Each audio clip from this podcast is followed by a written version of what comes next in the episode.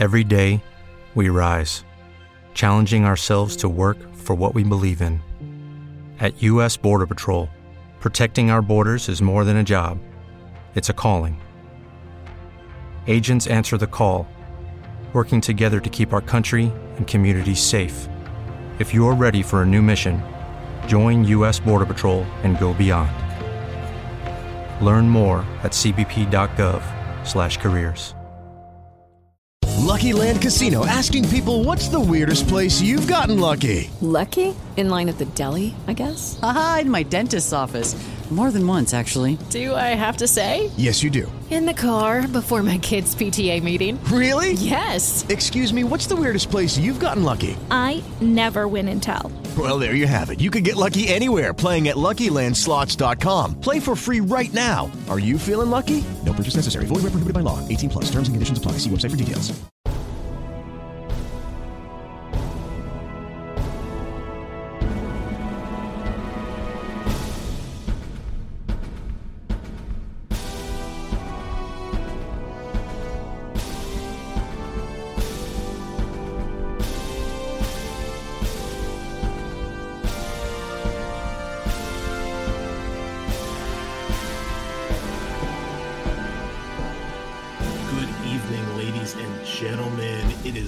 Dragon's Greed Gaming, and welcoming you back to another episode of Mork's Madboyz, our Warhammer 40,000 Wrath and Glory, all orc, all greenskin campaign. Thank you so much for joining us. We're delving into episode 14 tonight. Uh, but before we do, as always, if you haven't already, stop by Facebook and give us a like there and a follow um, to hear all the latest news about the show and the podcast we've got coming up. Uh, at this point, it'll be this year, 2023, but it's still 2022 right now. And be sure you stop by Spreaker where we host the podcast. Give us a thumbs up there. Stop by our YouTube channel. Give us a subscription if you could. It really helps support us as well. Uh, as I've been saying, we've got some uh, actual video content coming in uh, 2023 with some Warhammer Fantasy battles. That's the old tabletop. So we've got a Tale of Gamers uh, series we're going to be running probably monthly. So be sure to check that out as well. And um, if you want to throw a couple coins into the Dragon's Horde, please stop by our Patreon and consider joining us there. We've got four different tiers of um, goodies and uh, pledge levels that you can get in on. And yeah, you might find something there you like. Uh, even if it's just for two bucks a month, every little bit helps. And uh, it's going to help us get stuff like extra kit, our hosting costs, things of that nature, you know, subscription fees for some of the things we have to have and do. And uh, yeah, the more we have there, the more we can uh, push and maybe uh, maybe make this uh, more than just a, a hobby gig in the future. At least that would that would be the ultimate goal, I think. But whatever you can do to uh, to help us out, uh, we appreciate it. Whether it's giving us a thumbs up or tossing a couple coins in our our direction, we appreciate it all. All of it is helpful, and um, we thank each and every one of you. And speaking of thanks, I want to give a couple shout outs. First to uh, some new YouTube subscribers, uh, Cooper Cox and George Gaston. Thank you so much for joining us there. And especially thank you to Cooper, who has been liking and commenting and thumbsing up all of our Wrath and Glory episodes. Uh, I know you're eager to hear the next episode and you can't wait a week. I wish we could do more than uh, one per week. That's all we've got in the uh, the docket right now. But thank you guys for joining our YouTube family, and a special thank you to our newest Patreon member, Scar. You've heard me mention his name before. Scar is the host of the Twitch channel, uh, the Neon Swamp, and that's Scar S C A A R R. Uh, check him out. He does tons of role playing game things. You may have heard me over there on the Neon Swamp a couple times this year, playing in a variety of games. We did uh, basically a different RPG system every month. and I was fortunate enough to play in some Alien, Mothership. Uh, I, I ran a game as the Zombicide RPG. I played some Vampire the Masquerade. He did some uh, uh, all sorts of cool stuff. So um, check out his channels as well. Uh, he's hoping to get into some podcasting next year. Uh, but he's got some great Twitch stuff and a lot of content too. So, uh, thank you for joining us, Scar. We appreciate that and uh, check out his channel because he's got some really good stuff there. If you like RPGs, you'll like what he's got. Plus, he always puts on a different costume for his uh, his monthly games. So if you want to see him dressed up like a Nostromo crew member or Edge Lord Goth for Vampire, check it out. Uh, but without further ado, let's hear from our players tonight. We got the whole gang back together again. Uh, tell us who you are, who you're playing, and anything exciting as we are heading into the week before Christmas or any other cool stuff you've been up to. Uh, let's start it off with the frog. What's going on, man? Yeah, I'm the frog. I'm playing Head Hacka as always, and I uh, I guess this week I've mostly been trying to wrap things up, and I've done a bit of Christmas cookie baking in order to test out these uh, like 3D printed cookie cutters that I got for my new sister-in-law, who is a big fan of the uh, movie Muppet Christmas Carol. Uh, so we've got like Frog Cratchit, there's a Michael Caine one, the Rat, Gonzo. There's a couple other characters. I just they're very like weirdly detailed, so I was worried that like they wouldn't cut and come out appropriately without a bunch of doctoring and things like that. So I did a, a test recipe and they seem to come out all right. Okay. Did you print them yourself, or did you have them printed somewhere? Oh, I just bought them on Etsy, and I was like, well, if I had bought a 3D printer, which I sort of want to do. Maybe that'll be something that turns up in in my Christmas gifts this year if I'm lucky. Uh, but that would be convenient. But no, just purchase them. Somebody's Yeah. got the uh, artist acumen to, you know, handcraft themselves some strange visages of miscellaneous Muppet characters onto a cookie cutter. Well, man, you hop onto that that 3D printer train, man. That opens up a whole nother bag of worms, especially for like miniature gamers like us.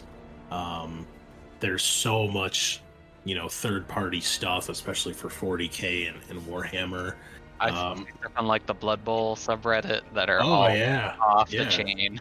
Yeah, and my buddy Tom actually got a um he got a sculpt of Skarbrand that he's using for 40k and I mean it looks just like him, but it looks a little different than the uh, the GW model and it's, it's still huge, massive wingspan and you know, it's like you know, half the price that the GW model is. I mean, I get it, you know, stuff's expensive for some people and when it looks as good as it does, um, you know, for some of those people that have those really nice 3D printers, it's pretty cool. So, yeah. But if you, I think I got a, my buddy Jeff has been doing a lot of 3D printing too. He's kind of turned it into a business. So, um, I see that stuff all over the place nowadays. Good stuff. All right. How about uh, the war boss, Eric? How are you this wonderful evening? Uh, hello. I am doing well. I play Loktar, the war boss, former commando. Uh, doing good. I will say that 3D printing is a hobby in itself, so if you get into it, make sure you're it really is. Yeah. like prepared for you know the breaks and the the repairs, the new the new parts. It is it is something. Uh, I, I have a resin and a FDM printer, but uh, How long have you had them for? Have you been using them a while? uh, a couple years, yeah. What do you mostly print? like cosplay stuff. Like I, I printed a bunch of like helmets and weapons. So I have like a Mandalorian helmet, a Power Ranger helmet, Oh, cool. some different weapons and stuff. Yeah. I've done a lot of red. Nice. And, Do you uh do you go to like a lot of cons and stuff, or you just print it to print it? I I'd like to. Um, I I talk about it a lot, but it it doesn't ever tend to pan out the way I'd like.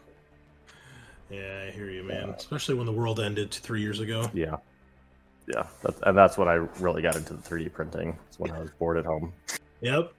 But Look at all this cool pretty- shit I could do stuff with, but I can't leave the house. yeah, and then the resin is mostly like bits and stuff for my my armies. So Oh, that yeah. helps. Shoulder pads and chest pieces galore. Yep, and weapons, lots and lots of chain axes. Awesome. Oh yeah, speaking of chain axes, we more, got some more uh, drip feed stuff for World Eaters, man. Angron is a fucking beast. Oh my god, That's fucking gonna 36 attacks. Incredible. Wait, Yeah. what? Yeah, Yeah, he's got like 12 base attacks, and then, like, with a lot of characters, he can do his weapon, like, as like a stronger attack that just, like, melts characters and, and, you know, vehicles. Or he can do stuff for clearing out, you know, the chaff. And when he Hmm. does, he gets to make, what is it, three attacks for every attack on his profile? Or something Yeah, crazy something like like that. Yeah. So, yeah. Just I think it fucking has, like- grind stuff. It Fair and like there's- balanced. Sounds like there's some sort of like blood tie thing where you can like bring him back if he dies in battle. Yeah, I've been hearing about that. They haven't shown the rules yet, but oh man, so cool. So I mean, I'm okay with like the best guy in close combat in 40k being able to murder like a squad or two at a time if he can get there. Like that's how it should be. I mean, 180 guardsmen in six turns. it's funny you bring up guardsmen because on the community article they mention the other two Primarchs, Mortarion and Magnus, and how many guardsmen they can usually kill on average in a single turn. And like they had like a guardsman meter, so it was like a, a chart with like silhouettes of guardsmen for how many they could kill.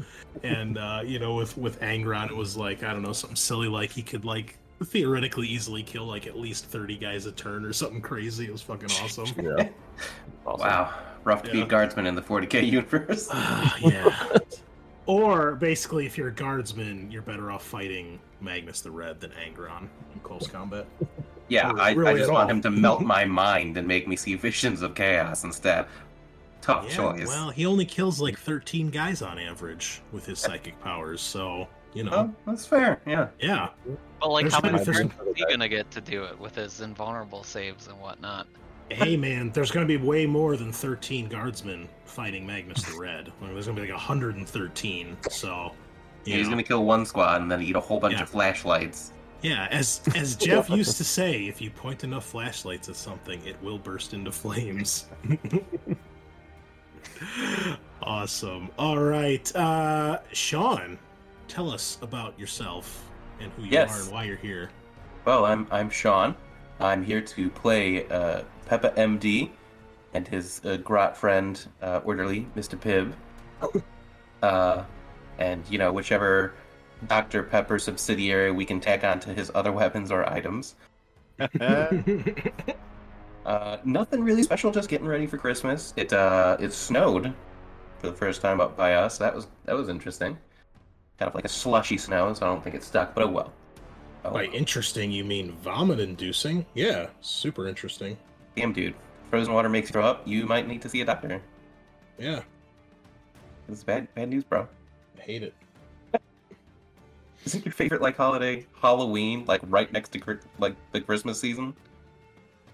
Yeah, and people need to fucking keep Christmas in December where it belongs. I don't disagree. If I see one more Christmas tree in July or October, I'm gonna burn down a store.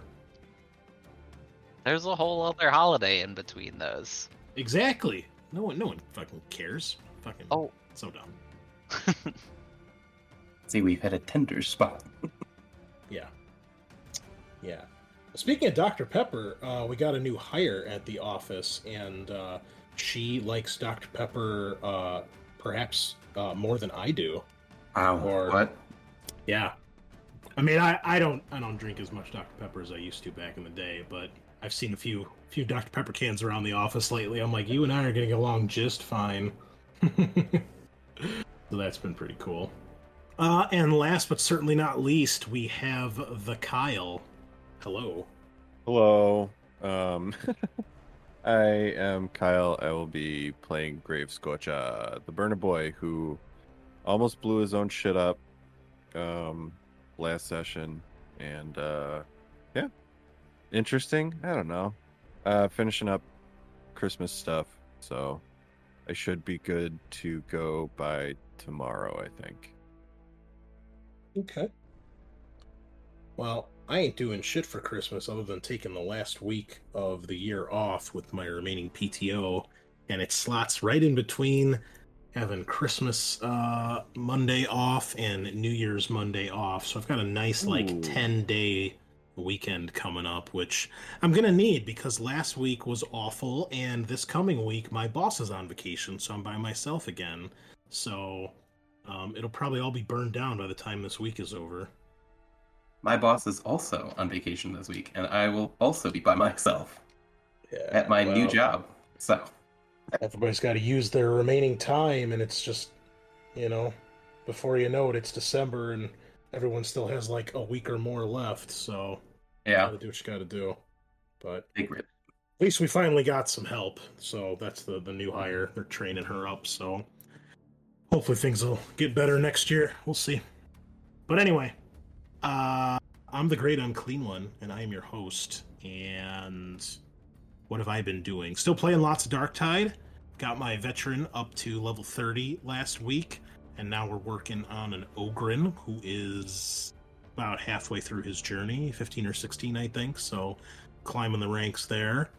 And that's really about it, man. It's been pretty busy with work and everything else, so not a whole lot of time doing other fun stuff, but trying to squeeze things in when we can. Buying way more games than I ever will play or have use for, but you know, can't help it, man. That's my hobby. It's just collecting shit, so but alas, we are here for some 40k awesomeness. Uh, speaking of 40k, how about that Henry Cavill announcement? That's exciting. Can't wait. You guys think it'll be good? I think so. Oh, yeah. He seems like a genuine fan. I think so too. I think having some big players like Amazon series and you know, rather than just an animated film and you know, I mean, there have been great 40k video games. There have been other great 40k media, right? Like books and novels and shit, comics. So why not a series or a movie? It's the next logical step, I think. So we're counting on you, Mr. Cavill. Bring it home. If uh, if your excitement for 40k is anything like your excitement for The Witcher, then I think we're in good hands. And uh, well, I like Henry Cavill. He seems like a cool guy, so I hope that uh, it's successful and we get something cool. Just please, please, if you make it about Space Marines, I'm not an Ultramarine hater, but pick someone other than Ultramarines because there's just there's so many other cool factions. Like Black Templars, baby, come on. Like like And- anything else. Yeah, I mean, it's just because, like, again, I'm not, I'm not Ultramarines ha- hater. Like, it's fine. They're the main, main thing. I like the color blue. That's cool. The Roman aspect is neat, right? I don't mind that. Um, but they're just they're stock, right? There's nothing, you know. They're the, they're the standard, like Cadia, except Cadia's dumb. Um, so you know, it's uh, yeah. There's so many other cool chapters, or better yet, like don't focus on space marines. Focus on like other shit and have like space marines come in as like the the wow factor or the big you know supporting characters. Like kind of like they do in in the in the space marine video game. Like there's three space marines in the whole game and that's like a big deal. Like that's fucking cool you know? Um i don't know but he said we're gonna get something we've never seen before so let's let's see what he gives us. I'm excited uh, other than that, uh, yeah, let's just dive in. So, alas, we left, last time on Warhammer 40,000, you guys had finally arrived to the planet of, uh, oh, where the hell are we now? I'm totally lost. Arcia? Charcion. I'm not even looking at the right map. You made it to the mining planet of Charcion, where you decided to make planetfall in hopes of entering the um, black ceramite mines beneath the planet's surface in hopes of stealing some Adeptus Mechanicus tech and getting in a good scrap for your boys to blow off some steam after they had messed up your two ships. Uh, you made it to the planet's surface, found an entrance thanks to Head Hacka, uh, who also detected that the solar zone of the system that you're in right now, the inner cauldron, uh, suffers from radiation bursts from time to time. So you need to be on the lookout for that, lest your ship gets stuck or caught or hit by one of those. Um, but you guys found an entrance into the mines, a massive, massive door with the Adeptus Mechanicus symbol on it, made landfall, and started to try to figure out a way to get in. Um, eventually, you came up with the brilliant idea of launching a boarding torpedo at near point blank range into the door in hopes that you could then get into the uh, the base. And this worked as the torpedo got lodged in the first of the airlock doors, allowing you to basically bridge your way from outside into the airlock.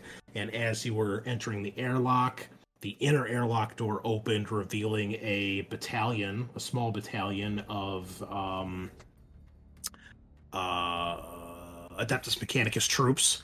Um, and you guys took the initiative, and a couple orcs got killed. Some of you took a bit of a beating, but for the most part, you took out the patrol to a man, and with very few casualties. As you just you took some good risks, which paid off, and you then entered the tunnel system splitting off into two groups, uh, one being led by Grave Scorcha and Loktar, the other being led by Peppa and Head Hacka.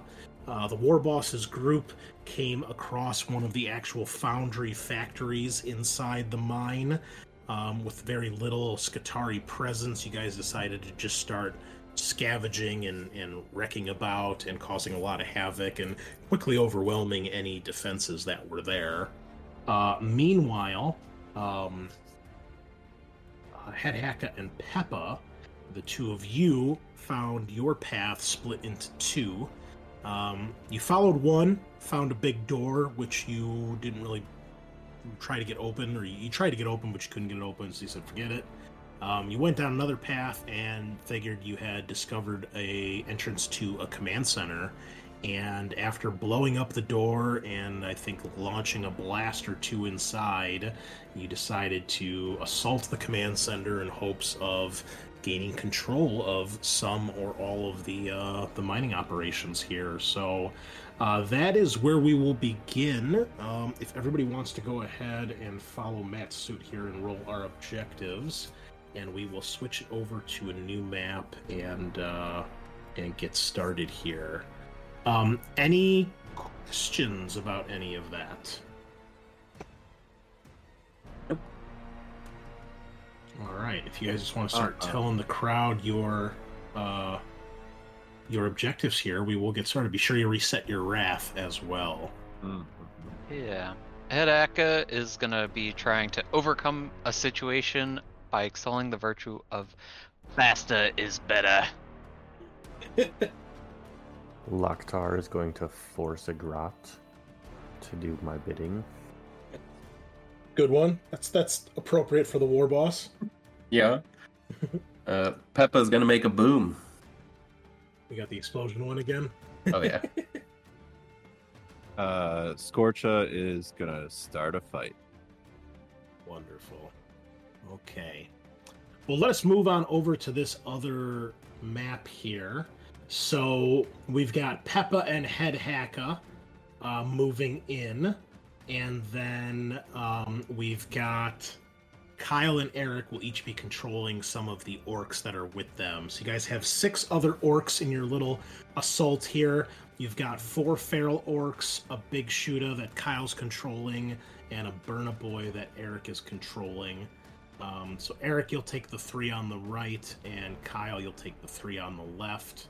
Um, and so, I think that is where we are ready to begin. So, there is a massive explosion as you guys force open the door, followed by another explosion from Head Hacka's custom Mega Blaster, which he aims through the door in hopes of taking out anyone standing inside. and then you guys begin to pile in with orcs charging down the hall and fighting erupting all over uh, the base. Now, as you guys enter the door, which you know now has a massive slagged hole in it, you find yourselves in a long hallway. The floor underneath is metal grating, which you've seen throughout the base. It continues here as well, and you can see that it stretches on for quite some distance uh, in front of you. And you can see that on the left and right there's uh, three areas it looks like where there are probably doors or openings or hallways that branch off to the left and right on either side of the hall. The hall itself is lit now with flashing like amber emergency lighting that is lighting the way otherwise it seems like it's kind of dark and maybe not well lit in here and you can hear the sounds of Skitarii binary battle speak and obvious sounds of movement and the hum and thrum of computers and machinery beyond. So, um, let us roll initiative here because we're basically diving right in tonight. Uh, just give me one roll for the orc boys, whichever one you want to roll. and We'll count all the orc, all the troops together. Zero. Love it. Zero. A big old goose egg. We've seen that before here. this is the only game I think I've ever seen with zero initiatives, other than like if you roll really shitty in D and D and have a negative number, which I'm all about that. But I'm atrocious when it comes to rolling initiative in games. All right. Okay. Leading the pack at a mighty two initiative, Head Hacka, you are up first. What would you like to do? I wasn't prepared for that. um, sure. All right, Head Hacka, what's it gonna be? Well, I guess I'm gonna cautiously scoot up and see if I can get eyes on anybody. Uh, wait, what's my movement again? Five, right? I believe it's five. Yeah, speed five. One, two, three, four, five. Okay, so you can see right here, these are the openings. You can tell that they are hallways. There's no door right there at the threshold, uh, but you cannot see from where you're standing unless you want to take a. Uh, what is it? A run action? I guess. Uh, I can move double, right? Or If because you if you move further, that would be a run, which is there's a also- move. Yes. because I I do have the the Mega Blaster is an assault weapon, which says you can fire it as part of a sprint, but take take a two DN penalty, which I think is is like another level up from run. Is that right? Yeah, yeah. There's there's a regular move, which is just your move in meters.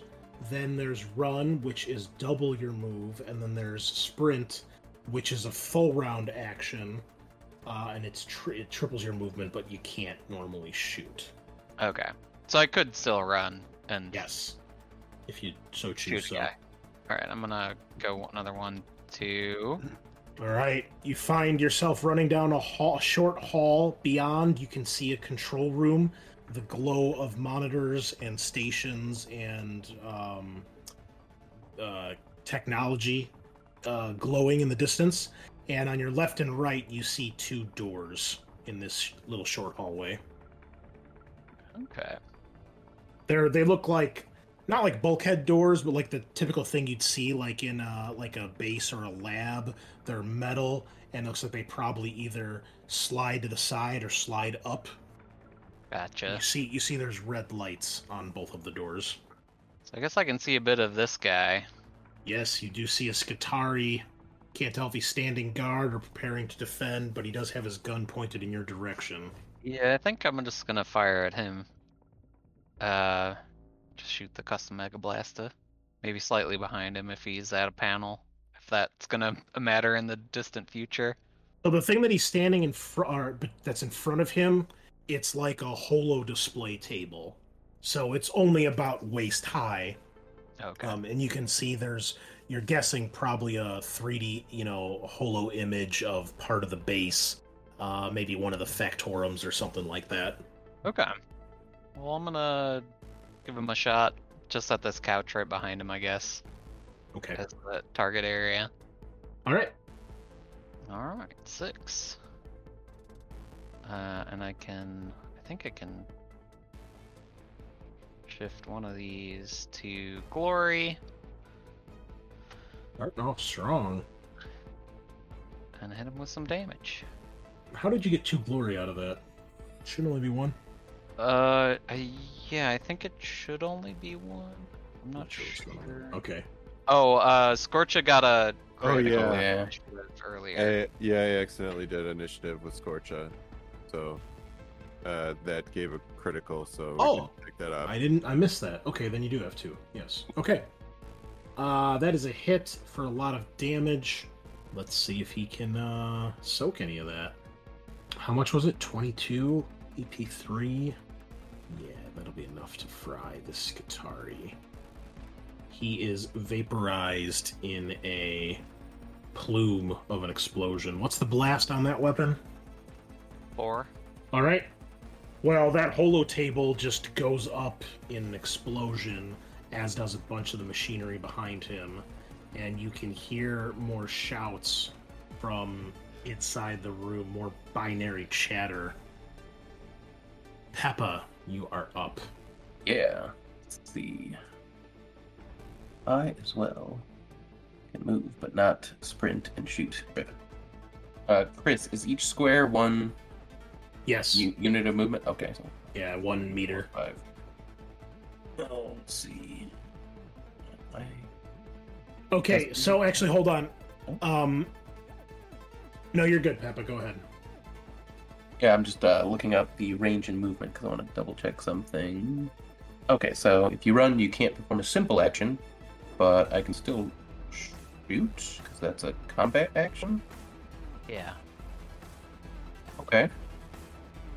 Interesting. Well, You could reload and shoot in the same turn normally. right. So I will target this guy. Two, three, four, five, six, seven, eight, nine. Yeah, I'll target this Skitarii with the plasma pistol, and I will supercharge it. All right. Uh, he does have cover. Um, in that. Oh yeah, I ever forget if this fucking game you can do cover both ways. Ugh. Hold on. We we determined it at one point. yeah, but you if can I'm shooting- choose.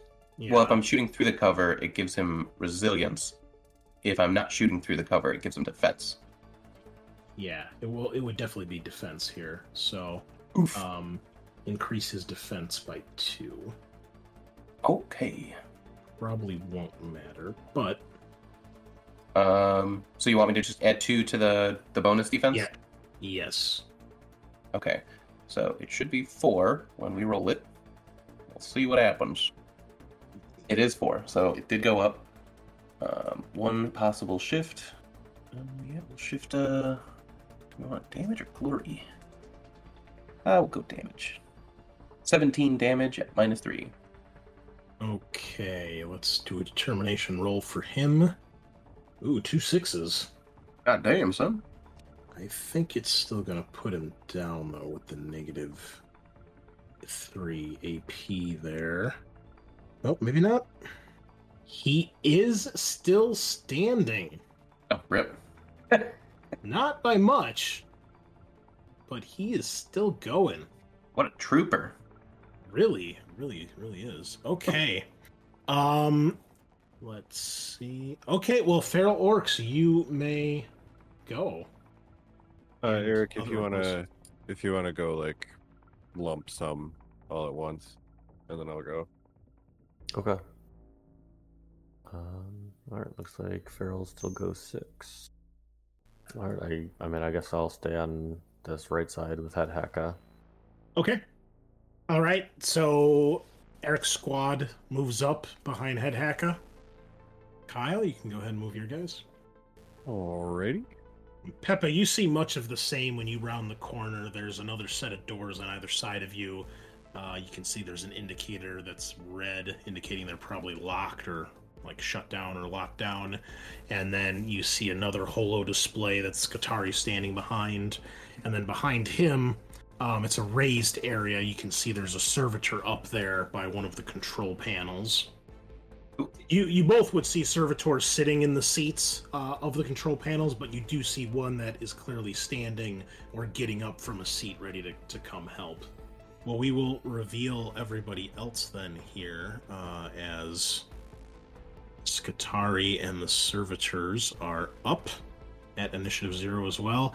Okay, well, this Skitarii uh, moves and basically takes cover behind here, taking a shot at you Oh no. With his uh, galvanic rifle. that is holy shit, 11 successes? God damn, Wow. son, stop it. Well, we're going to shift all that to damage. Three shifts. Wow, 16 damage at AP 1. Get, Okay. get. Uh, I guess I'll roll determination. I take three damage. All right. Just move a few things here. Don't worry about where this mouse pointer is. It's all just an illusion. Well, the best part is I can have my mouse here and you don't know what I'm actually moving. I just use the WASDA inputs. Okay. Alrighty. Start. oh, I guess we should actually do this. Start of round two. Hmm, let's see roll for something here. Peppa and Head Hack, uh, high or low? Uh, I always go high. Okay. Head Hacka? I guess also high. Poor, poor choice, Head Hacka. Alright. Oh, So, with a blur of speed that you would not think these machine people are capable of, two figures come darting around corners. I think I showed you these guys last week, but if not, I will again. You see what are clearly Adeptus Mechanicus creations. Uh, they look similar to the tech priests that you've seen with the red robes, mechanical body, but their arms um, are these weird, uh, ball jointed devices that basically um, branch off into two separate appendages. Uh, you see that on each arm they have some sort of bluish glowing power blade and then uh, one of their arms is a regular like clawed hand and the other is a typical adeptus mechanicus mechatendrite they have these basically completely metal mechanical faces look like they're wearing a gas mask but you can't tell if it's actually a mask or part of their face and where there'd be the rebreather part of the gas mask, you see many pipes and cables basically coming down from where the nose and mouth would be and going into the chest or under the robes of the hood. Um, with two bright blue glowing eyes. Again, you can't tell if that's from the lenses of the mask or some sort of power source. And their legs are the most uh, unhuman part of them. They've got kind of those backwards animal legs, almost like a uh, like a kangaroo, and they move with incredible speed. One of them comes darting around the corner from the hall that you were just aiming at, Head Hacka. The other one comes around the corner um, and basically drives straight into the feral orcs. And what do they have? Oh, they've got all sorts of crazy weapons. Okay, hold on. Let's see what these do. Oh god. Transonic blades, a Transonic razor, and a Chord claw? What the fuck is a Chord claw? The scalpel fingers of a Chord claw are known to dissemble a body with the soulless efficiency typical to the Adeptus Mechanicus.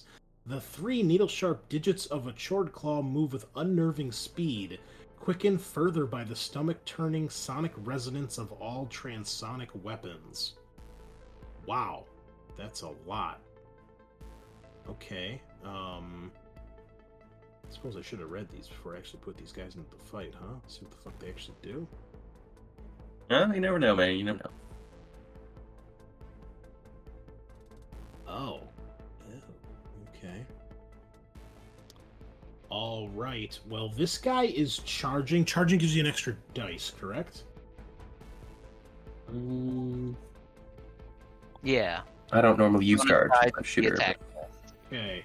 So these guys, uh, when using a Transonic weapon, they have an ability called Transonic Assassin. You are a hunter killer operative, delivering a hail of transonic blows until you find the perfect armor shredding frequency. You are immune to bleeding. In addition, you gain plus rank bonus dice when charging or making all out attacks while wielding a weapon with the transonic keyword. Well, I guess this guy will do a charge then and use his. Uh, he's got two of these things, huh? Well, he's going to start shredding. So here we go. Against orc number one. And oh, what's his rank? Okay. Let's get some base dice here. Oh, this is going to be nasty. Big dice pool coming your way. Oh, jeez. Oh my goodness. Well, luckily this is on the orc, feral orc, not on head hack. Uh, with five shifts. Okay, it's not that bad. Oh wait, rending five. Oh, all right. So feral orc in the front there. That's Kyle's. You were taking eleven damage at AP five. All right, hang on here. Uh, so we got no war gear. um, eleven damage, AP five. Yep. Uh, okay, so we're gonna we're gonna roll determination. Okay. Probably a good idea. All right. So you soak three. So that's three shock. Yes. Oh, these guys, the Rust Stalkers, they had initiative three, by the way. Oh, okay. Um. Okay, so that was eleven, and uh, yeah, okay, so that kind of sucks. Still, but he's still up. Okay. Um, they have two of these. Uh, who was doing two weapon fighting earlier? What is what is rending five? It's AP five. Oh, okay. So I think previously it said the AP doesn't affect if it you if it's just toughness. So oh. only armor. Oh, so it's only like it only counts towards armor. It doesn't count towards damage.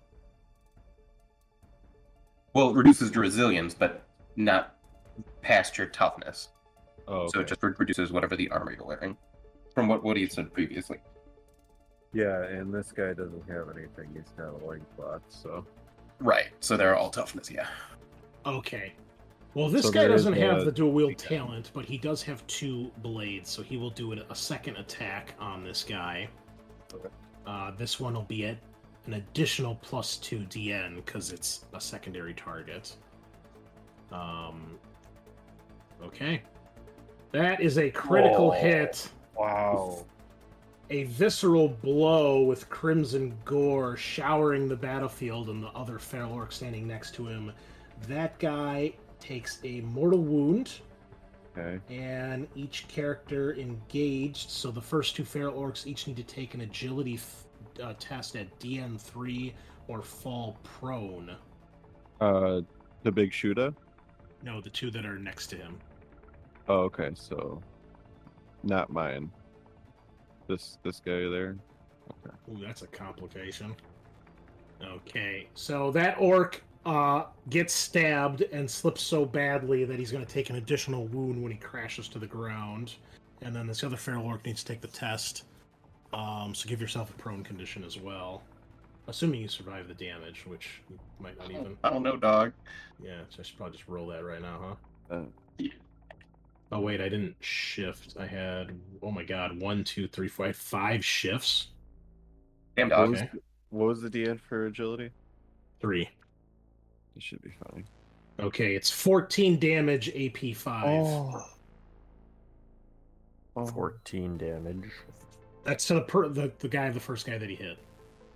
Oh, I mean, you, you know. failed your test too, so this guy's prone also. I mean that that feral is he's Is he dead? Done sure it's he's All sure. right. Well, with a sickening slice, he takes down that feral orc in the front. The other guy falls in the shower of blood. Head hacka. Unfortunately, this thing has its sights set on you. and it's gonna use this Chord claw nonsense. It rakes you with this horrible, horrible weapon, and it scores a critical hit. We're off to a good start today, boys. Uh, yeah. Um, here we go. Uh, can I not? Oh wait, I can't shift anything because I need those for. uh I can shift one of these for damage. The other one we need to actually hit you. Okay, so you are taking. Oh goodness. 13 damage, AP 6, agonizing. Uh, each wound that this inflicts also does a point of shock. Okay. so, I guess with, I guess I'm gonna roll determination now. Um, see what I can get there. Okay, that's Uh, three. Uh, no, I'm down. Definitely down. You see Head Hacka scream in pain as this thing just tears through him and he drops to the ground. Go ahead and roll a memorable injury, please. Uh, do we have the table for that? Oh wait, It- I see it now. should- Sorry, should there was be a... in there. Uh oh. I Oh, I have to escalate that because I already have a broken jaw. it's gonna say yep. So, uh, not only is your jaw fucked up more, but your tongue. Look, it's misspelled. To tongue. Uh, your cut to tongue. Uh, well, your tongue is basically cut the fuck off, basically. Uh, so Do you I get scream. to mitigate that by having it repaired by an iron gob? Uh, maybe. See. And so you are now prone because you are dying. That's definitely true. Um, we'll get to that when it's your turn. But yes, you are prone because you are at zero. Okay. These things are nasty, and it is now someone else's turn. It is Head Hacka's turn. Okay, so you can only crawl. Um, you can make a basic combat action, or you can fall back. Um, and does fall back mitigate attacks of opportunity? No, because I believe there is a retreat option of some That's sort. retreat. Okay. Because the yeah the the one what was that thing called? Because you can u- normally use your combat action to mitigate attacks of opportunity. Um, Yeah, that's fallback. Is combat action to stop an enemy from using reflective attack. Oh, there you go. Fall, I'm sorry, fallback. That's what it's called. And you said retreat, or did you say fallback? I'm looking in the list here right now. I don't um, I don't see. Yeah, no, fallback is retreat. So you you can fall back Okay. without provoking an attack, I think but you have to do it at crawling speed. yeah, that sounds fine. Uh, uh, which is what half of move, so like two. yeah, I get to the back of the pack. sure, okay. Leaving the feral orcs to face this thing. Um, okay.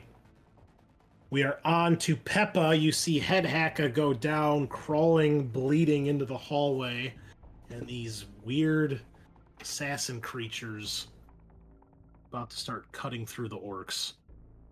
Oh boy. um, hmm, and then I've got the Skitarii who did not die. Uh, the Rust Stalker probably can't get to me this turn, so I'm still just gonna shoot that uh Skitarii. But uh seeing as how things have suddenly gone from okay to very bad, he's going to whip out his heavy bolter, Mountain Dunda, and uh just start get getting.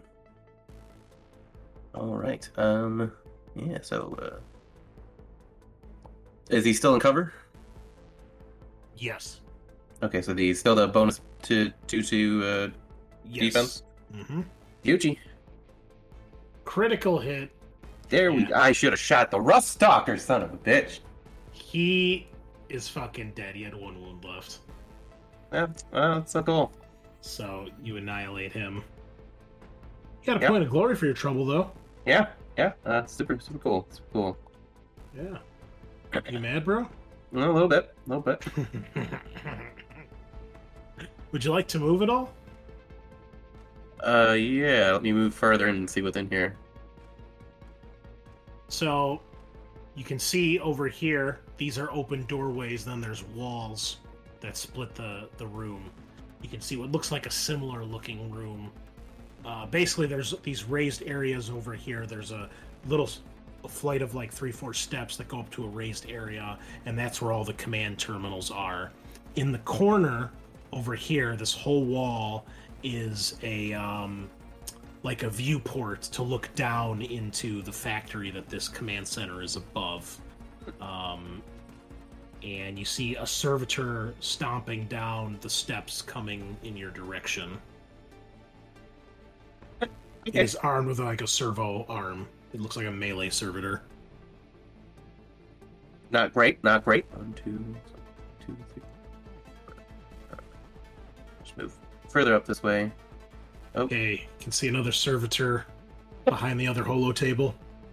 Okay, well, guess we're fighting servitors now. Yeah, that's it for me. All right. Feral orcs, you are next. Go ahead, Eric. All right. Um, suppose we can just get rid of the dead guys here. oh, okay, that helps. Uh, so, wait, so I only have two of these ferals, right? Yes. Oh, I see. I'm gonna move my burn up. So I'm uh, let's say I can't move the burn on it. Somebody. Oh, I got it. All right, so what are you doing? I am going to burn this rust stalker. Can you fire a flamethrower while you're engaged in melee? Kyle, Uh, you normally can't shoot ranged weapons in melee Yeah, unless they are pistols. I don't Uh, can you can. use the flamethrower as a melee weapon? That I don't know. I Uh, think you can, but you would just use your weapon skill. Okay, then I can I just move. Could you just sneak around the corner and fire that way? Can my can my feral and Burna just switch places? So well, then if you do, then the feral's his turn's done. So I don't know if you want to move the feral orcs first. oh, is the Remember, this guy's this guy's on the ground too, so you might want him to stand up. Okay. Oh, so they the Burna attacks differently than the Burna the ferals. Uh, I mean, he's got different weapons. They all Yeah. go with the same initiative. Same initiative, yeah. Okay. Yes. Um. Okay, so yeah, so I guess the one that's on the ground, I'll stand him up. So I'll take off his prone.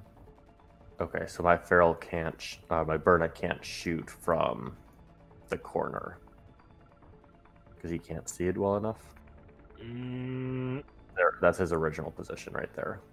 I mean, you can see him. I would say you can you can do it, but it'll be a plus two DN because you want if you want to avoid hitting the the feral orc, because you've got to try to like poke the nozzle of the burna around the corner. Okay. You, you know, I mean, you, it's not too hard to coat the the uh, the hallway in, in fire and hit the guy. It's more that you're trying to not hit the feral orc standing right next to you. Ooh, why is the DN five for my Burna? Is that normal? Uh, because these guys have a really high defense. Ooh. So, I, so it's gonna be seven. Yep. Okay. Well, Burna's gonna burn. Ooh. oh, those three sixes, so close. Um, Um, if you want to use your personal wrath, you may do so. Can I use a glory? Sure. Definitely should do that. We gotta get him out. Oh, another six. All right. So you do hit him. Go ahead and roll damage. And we will put him on fire. Oh, wait. Why did I put them both on fire? That's not right. How do I roll damage if I got a success because of a glory? Oh, um, I have no idea. Well, I guess you don't have to roll it, uh, whatever the ED is on the weapon. Just roll that many d6s. Uh, okay, so ED is one. you just roll one extra d6 then. Let's, Uh, okay, so damage 10 plus ED, yes. Okay, so 11 damage. Any AP? AP 0. Okay, and he's on fire, right? Yes. Okay, he'll roll some determination. Uh, okay, he soaks both of them, but he is on fire. All right, next. Alright, I guess my feral's gonna run in. The one that didn't Okay. stand up. Go for it. Oh, wait. Can they. What's your question? Too I, late. di- I just. Damn it. I just realized that they had pointed sharp sticks that they could throw. Yeah, they're not very good though. So, but um, Complication. you got a Ah, complication. You fall prone. Okay, you did hit though, so go ahead and roll damage. Okay. The, um, now was that taking into account the wall weapon? Uh, it says trade wa on the damage. Yeah, Wa is if you're already damaged. Oh wait, you get an extra damage die if you're already damaged, but an extra attack die normally. Yes. It says it's including trade reliable and wa. Yeah, but is it included? You want to check and make sure it's included in the dice roll.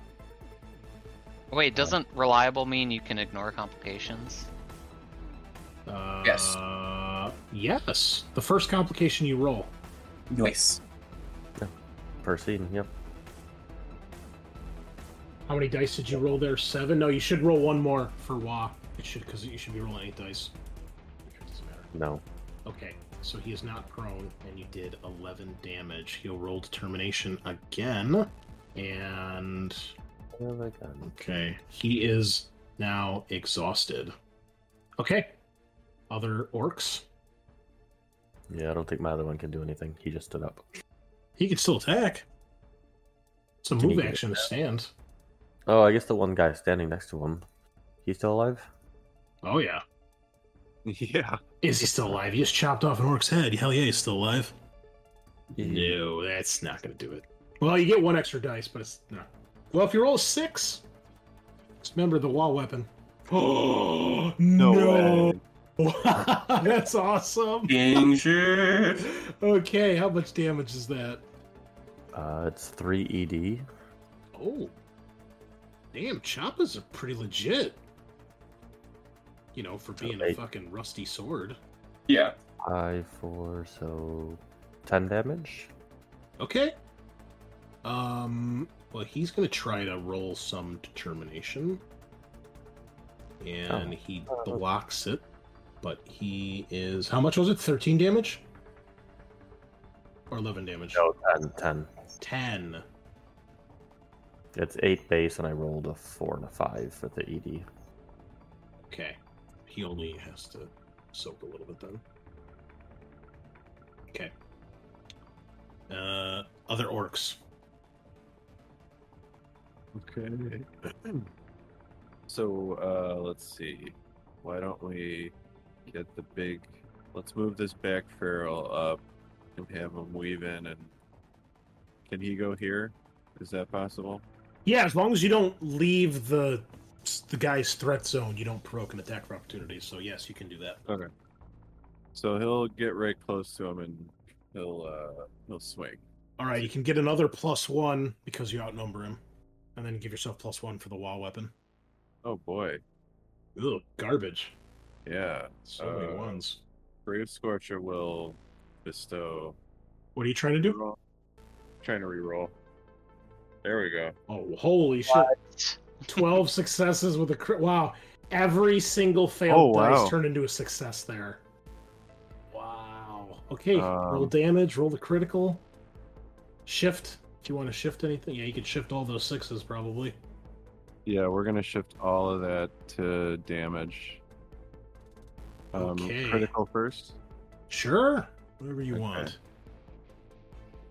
Overpowering assault. Target suffers six shock and is staggered. And Craig just fucking bailed on the party. Rip dog. What a jerk. You motherfucker. All right, hold on. Let me calculate this damage here. Okay, he takes six shock. Well, he's definitely exhausted. He'll actually take a few mortal wounds, uh, because he's going to take three mortal wounds because he only had three shock remaining. So that's really good. And then what's your? He's staggered. Okay. Um, do you want to spend any glory to increase that to add more shock? Every Uh, glory you spend adds two shock. I'll, I'll do one. Bro, we got like so much glory right now. Stack it. Oh, all right. I'll do. Because if I'll you do s- two. if you spill over, it'll All right, become Hmm. damage anyway. two. Mm-hmm. All right, so that'll be four more mortal wounds, which is enough to put this thing down. Oh, I didn't even have to roll damage. Good Easy. choice. Good choice. Yeah, before he gets another turbo crit and kills someone. Yep. yeah, man. Resilience means nothing when you take fucking eight mortal wounds. Uh, Yeah. okay, other orcs. I think we have the big shooter remaining. Yeah. Can uh can he try and aim around this uh feral? No, no, absolutely Oh. not. Okay. Um let's see. Uh well, since that room is is fully occupied, he's gonna poke in and see what what's happening with Peppa. He's gonna be like, "Hi, how are you?" And oh, look, a servitor. And so he's gonna probably shoot at this servitor down Okay. here. Orc shooting at its finest. Gonna shoot that guy. Shoot. That is a hit. Roll damage, please. I will shift for damage, and then I will roll. 15. 15 damage. No AP. No. I think that's enough. Just get out good old calculator here. All right, bullets spraying everywhere. Most of them actually hitting the target, and that servitor is. Uh, bleh. Yeah. All right, well done, fellas. Um, okay, well, stomping around the corner, Sean, the other servitor. Damn, it's got It's got movement five, one, two, three, four. Where was it standing? Here, one, two. Yeah, I can make it. I can't move diagonal here because of the wall, but he could. Yeah, so that'll work. I can move diagonal this way. That's weird. All right. Yeah, I don't know. The walls don't make sense sometimes. Okay. Um. All right. Well, he comes charging at you, swinging his servo arm. Oh boy. Those are power fists in the, the board game. Uh. Yeah, they're power fists here too. Basically, I mean, he's only rolling six dice, Uh, well, you know, that's, that's life. But when you get a critical hit, Yeah. a boy. Uh oh. Yeah, well, Peppa's about to go down. No. All right, we're gonna shift this. Oh my god, what happened? Wait. Oh, you can hide tests after they're rolled. What? Okay. Shift to damage. All right, Peppa. How does 10 damage AP 3 feel? Mm, like, it'll probably knock me out. Let's I mean, see. he, he has brutal and he didn't roll any extra damage on his brutal roll. True. Um, AP3. So that's brings me down to seven. Brazilian seven, so I'll take three damage. Um, yeah, I'll just take three damage. Okay. And Still then a up. critical. That might kill me. Headshot. A well aimed shot. Oh no, it's like Iron Jaws all over again. Sending chunks of bone and brain. Ugh. You suffer one mortal wound and are staggered. I believe staggered means you lose half your speed. Speed is reduced by half. Can't run or sprint. Lasts for one turn. Okay, I that's will not too bad. the staggered. Yeah, it's Are you still standing? Yeah. Oh, good thing Big Shooter showed up to save you. Otherwise, there'd be another servitor bashing your brains in.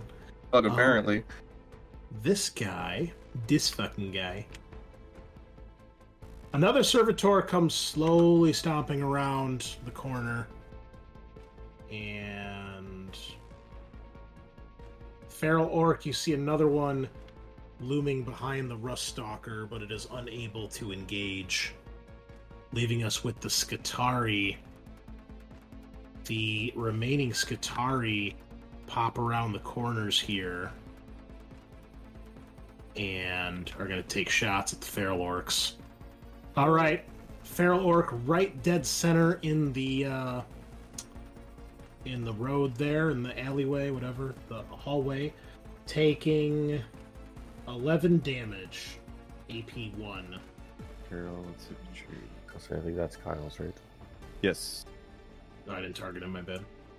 And then there's another one at the end of the hall. Uh, 11. I guess he would shoot at Kyle's too because he can't really see anybody else. Okay, roll in determination. Okay, that's Up three. Okay. Okay, he's still standing, but not great. The second shot scores Oh. a hit for 10 damage, AP 1. Oh, I'm sorry, there's no AP. Just 10 damage. Is that another determination? If you so choose, yes. Uh, Well, no. um, no. Well, fucking. Uh, that'll put me over though. Yeah, he'll soak it. He'll just soak it.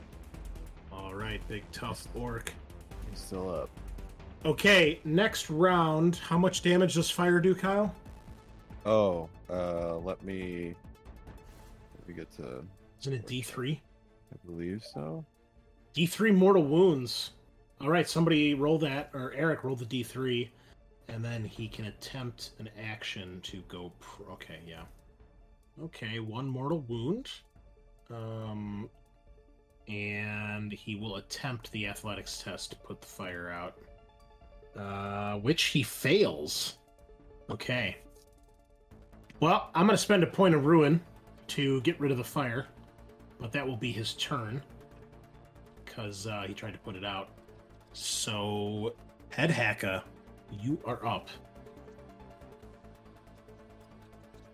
All right.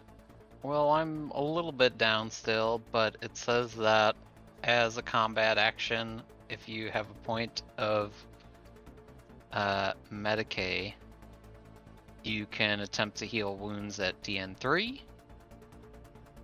Okay. Oh, but if you attempt it on yourself, it's plus one. Okay. Uh, so I'm gonna try that. Give yourself CPR. pretty much. I mean, like, just throw bandages on the arms that are falling off and my jaw, which is also falling off. Okay, fair enough. Um, wait, how did this happen? That was weird. Anyway. Um, okay, here we go. Medicae. DN4. Oh, but also I'm wounded. So it's gonna So- be kind of an DN5. even kill. cool. he keeps putting more bandages on. This is worse, getting worse and worse. Oh no, a oh God. complication. I'm close though. I don't know. I'm gonna wrath. You gonna wrath it? Oh. Or you gonna glory it? Go for the glory, bro. Might as well, Yeah, right? You're might so as well. close. All right. Can I do it like this? One d six.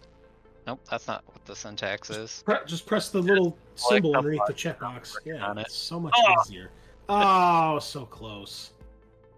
No dice though, folks. Four successes against DN5 and a complication. Hey, I guess I get to see what that is. Lost item. Oh. Let's see what you got. What are you actually carrying right now out of all this shit? Um, Just the stuff that's equipped? I mean, yeah, I guess I wouldn't have Choppa, Galvanic Rifle, Shooter. I'm pretty sure that's gone. I should probably get rid of both of those. Okay. Mostly just the stuff that's equipped. I guess the yeah, the orc flak would be in the workshop. Uh, and the gear and the ammo. All Some of the weapons and armor that aren't equipped would be on my person. All right. Um. Well, I don't think you're gonna lose either your main weapons because you're not like there's no holes in the floor or anything like that. So, um, let's roll for this other stuff here. All right, you lose some of your plasma ammo that the runt was carrying. He drops it in panic as he's trying to. I guess we should have him on the board here. Um, Oh, trying yeah. trying to keep you alive. He's obviously panicking. Oh. That- that- that's there we go. Brag Gop. There you go. What a great picture. uh, is that it, Head Hacka? Uh, yeah, pretty much. that's that's all I could really do. All right. I'll tell you what. You can roll an extra dice. I'll give you a plus one bonus because Brag Gop would be there to help you. And this is from Brett. Maybe that's Yeah, why let's see he it. lost. That's why he lost the plasma. Yes. Hey! Oh, a six. Yep. So in his panic to help you, he loses some ammunition, but you that passes. So what happens when you pass that test? Do you heal? Yeah. Uh, he gets wounds equal to your dice pool. That's that's for if it's a Oh, short that's rest. if a single character is during a regroup. Uh, every okay, a wound plus one for every shifted. Yeah. Okay. I stand up. I you're guess. back in the fight. Yeah. Okay. Uh, all the Mechanicus train their guns on you. Uh, Peppa, you're next. Um, well, guy decided to get up close and personal. Yeah. Uh, so uh, I'm gonna, I guess, drop Mountain Thunder because I can't shoot in close combat. Dude, and, uh, unidentified Xenos threat must exterminate. Yeah, no, no worries, dog. And then I'm gonna supercharge plasma pistol him. You came here. Just remember that. I know, I definitely came here. This was this one's on me, dog. gonna supercharge it, and I'm gonna aim for his face. he still has a face, right? Partially, yeah. Alright, well, whatever amounts to his face, I'm aiming for it. Okay, he's got like a, do- a chrome dome here. I'll share the art with you guys so you can see. Um, this one doesn't have a gun on him. He's just got a big uh, servo claw on his on his backpack. But that's oh, that's, yeah, like. that's pretty cool. yeah, they're pretty sick. Yeah, they look a lot, Um, lot cooler than the, the old servitor art you used to see. Or the old models in their weird jumpsuits. Yeah. Okay, well, you definitely hit it because it's servitor. Um, do we need to bother damage? 19? Yeah, he's dead.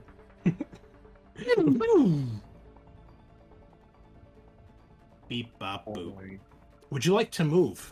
Yeah. Um. Well, Head Hacka's up, but there's still a rust stalker, so we're gonna move. Oh, I can't move that way. Something. What is? blocking? ma- It's probably the wall. Yeah.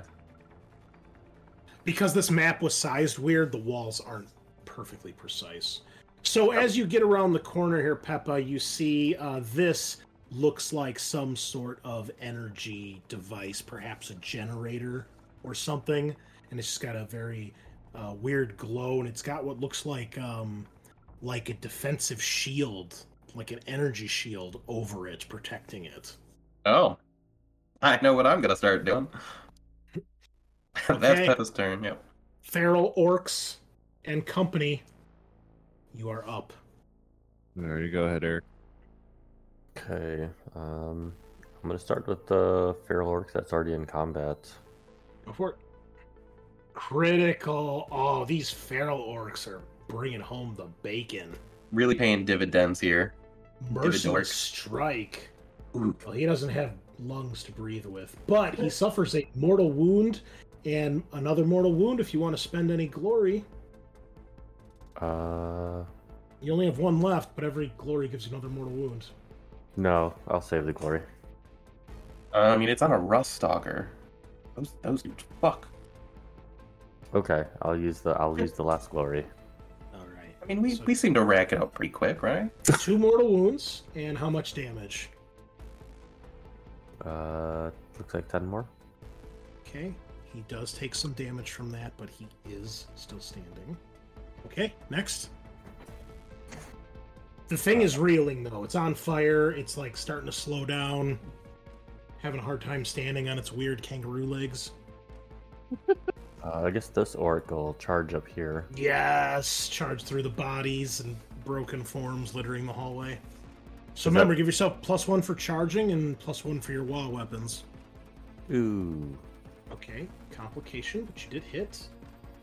Dropped item. Okay, well his choppa goes flying across the floor as he hits this guy so hard it falls from his hand. But you do roll damage. Not Eight. great. That is actually not enough to even hurt this guy. Get fucked. Next. I too, sheesh. Okay. Um, last one I have left is the Burna Boy. I could probably, I probably have to attack him in combat, huh? Well, you could probably shoot these guys at the end of the hall. I'm sure you've got plenty of range on Oh. a flamethrower. Oh yeah, Okay. you do. You yeah, have- range one, four, eight. Does it?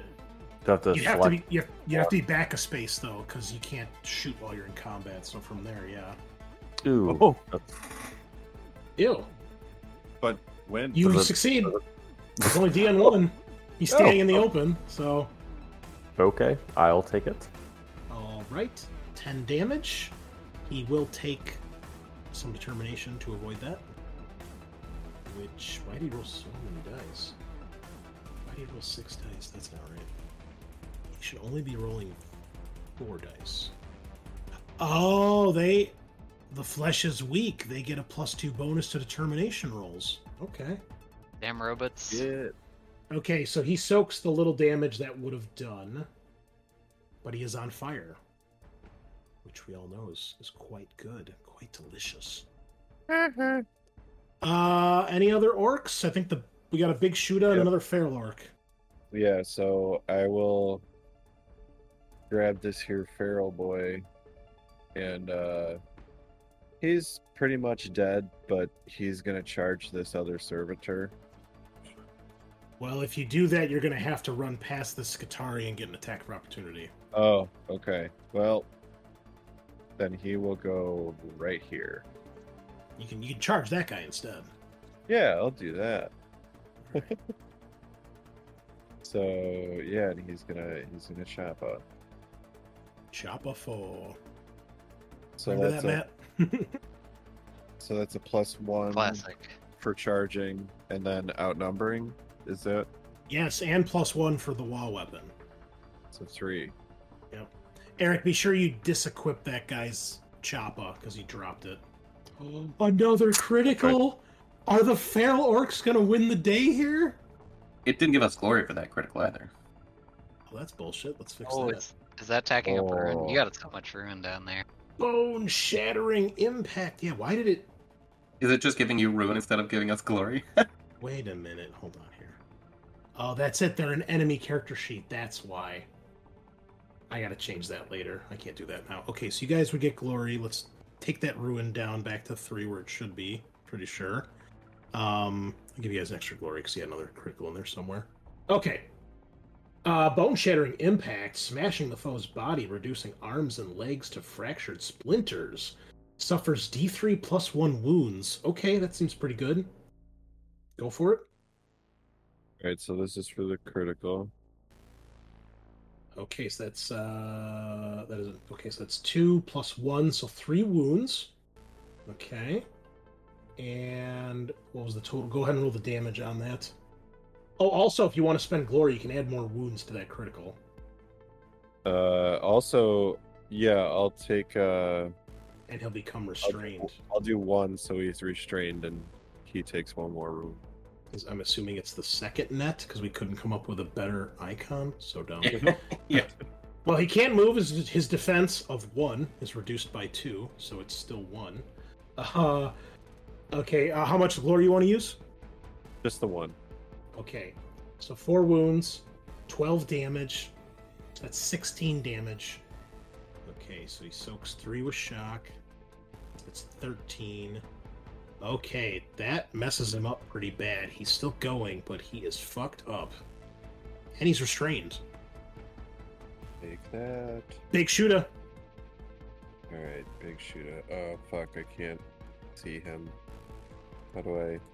Is the big shoot an assault weapon? You can sprint with that. Still shoot. Oh yeah, that's so cool. It's so orky. Uh, yeah. I believe It's too bad you don't have the go fasta thing, because then you could sprint and shoot, and I think that would qualify as a your your objective. Oh yeah. uh, Papa, are you engaged with somebody right now? No, I'm I'm good. Oh, you're good. You're all good. Yeah, Our so our room has been pacified. I think so. Okay. Uh, Yeah, Well- Peppa, you can tell from where you're standing. That's the whole room. There's there's nothing else. Okay, sick. okay. So then the big shoot is gonna take a walk outside, see that there's a bunch of shit going on, and I would just hit all my boys, wouldn't I? If I tried to shoot. Yes, Okay. because uh, I believe aiming takes up your movement action. I think It does, yes. so. You can't aim because if you if you can aim, you could potentially avoid hitting them. But Okay. Is aim a standard action? Because you have move, standard, combat. If if you run, you can't aim. aim Well, is a But ranged walk option. Right, but it, it Oh, it says You you, can't, can't- move. yeah, you can't. It says you can't. Oh, Okay. Yeah. that one specifically. Okay. Yeah, yeah. All right. Well, um, in that case, I moved one, two, three, four. He will move two more, and that'll be his turn. Okay, the servitors. This one's gonna stomp into combat and try to help out his bro who's getting smashed. He's gonna try to put an end to this orc here. Oh, I mean, Rude, but okay. Servo claw, servo arm goes smash. Uh, that is a complication and no dice. Out of ammo, that's not gonna matter. So we'll roll again here. Uh, okay, I guess it was meant to be. I'm not gonna keep rolling. All right, well he missed. Um, I'll give you guys a point of glory instead. How's that? simple, that. simple solutions. Uh, the other servitor, um, you see him walk this way, and he appears in this hall, coming Oh. down the other path. Top of round four, please give me a fire roll for this rust stalker. Can will the flames put him down? Oh wait, no, I'm sorry. I put the fire out with ruin last turn, so he's gonna slice and dice on this uh, feral orc here. Uh, so first attack is going to do 10 damage. And the second attack should have used the Chord Claw. What a rookie mistake. Um, well, I already did it, so we gotta do it this way. Almost another critical. He does hit, though. Uh, he needs six. Okay, he'll just shift that for damage. One shift coming your way. The second strike does 13 damage, AP 1. I don't know. Is this your orc, Eric? yeah, that's not mine. Okay. So Oh, first okay. attack did 10 damage, second attack did 13 AP 1. This guy down here. And that is the Rust Stalkers, so Head Hacka, you will be next. This uh, guy in the hallway here. Yes. Ooh. With your one wound, Head Hacka. What would you I guess- do? I guess my question is whether or not this guy on the right is dead. I think that's where. It... No, because he's not on fire anymore. Oh, I mean, the orc on the right. Uh, I don't know. Is he? Mm, I think even with determination, I don't think I can say that. Okay, so the first one soaks two, so it'd be eight damage. minus resilience or whatever. Wait, were they both AP one or? No, only the second one, because it's rending, so it, it when you shift, it increases the AP. And then the second attack, you soaked three. So you've got eight damage, and then you've got ten damage from each attack after determination is taken into effect. After determination. You soaked a total of five damage. said, sorry, you said 8 and 13? That was ten and thirteen, so it's eight and ten. He's resilience six, so that's like two real wounds from the first And one. 2 and 4, so 7 wounds total. Uh, and he has 7 wounds. He Okay. dead. He ta- oh, he's going to take a point of a mortal wound too from going over his shock. All right. Well, I mean, you can't act, ask much more from a fucking twelve point model, can you? Really? I mean, good good job, Feral Orc. So much work. He did. He held him up at least. Died doing what he loved. All right, Head Hacka, you do see the orc collapse. Uh, all you see is his arm as he hits the ground. Uh, kind of, you know, his arm kind of lands. Doesn't come off, but it like rolls out of the hallway or out of the room into the hallway, and he, he his uh, choppa falls from his grasp. Very sad orc death montage. Avenge, gonna- avenge me, brother. I guess I'm gonna poke my head around the corner here, and I guess s- straight down the middle, um, and fire one. Oh geez, wait, hold on. I can do a full move, so I can do one, two, three. Uh, does blast go around corners? Um, Like if I were to do an explosion for It depends if it goes through the guy. wall. It depends if it goes through the walls or not. So it's going to depend how much damage you do, because the walls have wounds and AP. well, the big shooter's pretty big, so Yeah. I mean, it, it won't like wrap around it, but if it's if it's powerful enough, it could just destroy both walls. We're gonna see how that goes. and, and of course, uh, my guy is slightly faster than me, so he can he can be behind. Wait, one, Okay. two, Makes sense. three, four, five. Okay. I'm gonna say, don't leave works. Bragg Gop out in the hallway. He's gonna get nuked by your shot. After all I did for you. Yeah, he's he knows the drill. All right. He knows his lot in line. life. Uh, Peppa, you see Bragg Gop cowering behind as he's loading the gun, and you hear the familiar whir as it powers up. Good old whir. Um, Let her rip. and... Yep, here we go. Was that the gun? Uh, that's definitely a hit. If you'd like to, no, there's no shifts. Okay, just roll damage. No shifts there, which is fine because. It's still 24 Oh my gosh. Uh, suffice to say, the the Rust Walker who had two wounds left is incinerated, as is the body of your fallen orc. But you did avenge him. Um, the blast absolutely annihilates the two walls in the hallway here that the doors are on. However, it does not go through this wall on the inner hallway. It stops there. But you're guessing what was ever in those rooms is also completely obliterated. So I'll unlock those doors and open them for you guys. Rip. Those walls are completely gone. Big rip. I mean, huge. As a matter of fact, I can just delete those walls because they are well and truly gone. cool. All right. Very orky. Love it. Peppa. Yeah, I'm pretty sure something just blew up. Okay, okay. Um, well, Peppa's going to start making his way to the other side to see. Actually, Peppa's going to administer some uh, first aid on himself. Okay. One wound. Well, you could move and, and heal yourself or heal yourself and move. Yeah. Okay, so two shifts. So that's three wounds? Yeah. Gotcha. Okay. Yay. All right, so you know, back in the fight. Oh, you're not staggered anymore. We'll get rid of that. That was for last turn. Okay. Or that only lasts for a turn. Great, great. Um, then let's see. One, two, three, four, five. Uh, and so I guess we'll just two, three, four. So Peppa, as you cross through um, this doorway opening, there's not really a door there, uh, but as you pass through into the next room, you see it's almost uh, like a carbon copy of the previous room.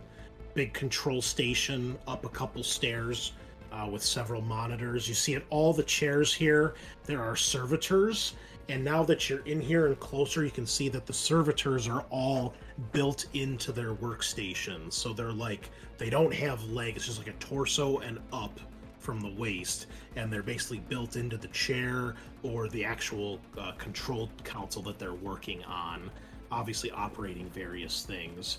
Uh, you see another holo table you're standing by, and you see another one of those energy uh, shields uh, guarding one of those devices on the on the north, and you see that the room does curve around the wall there, and then you see another hallway just like the one you came through that meets up with the uh, the main hall with uh, multiple doors that are currently locked down, and you see a whole slew of people fighting in the middle. Cool, cool. What's uh what's on the holo table? Anything?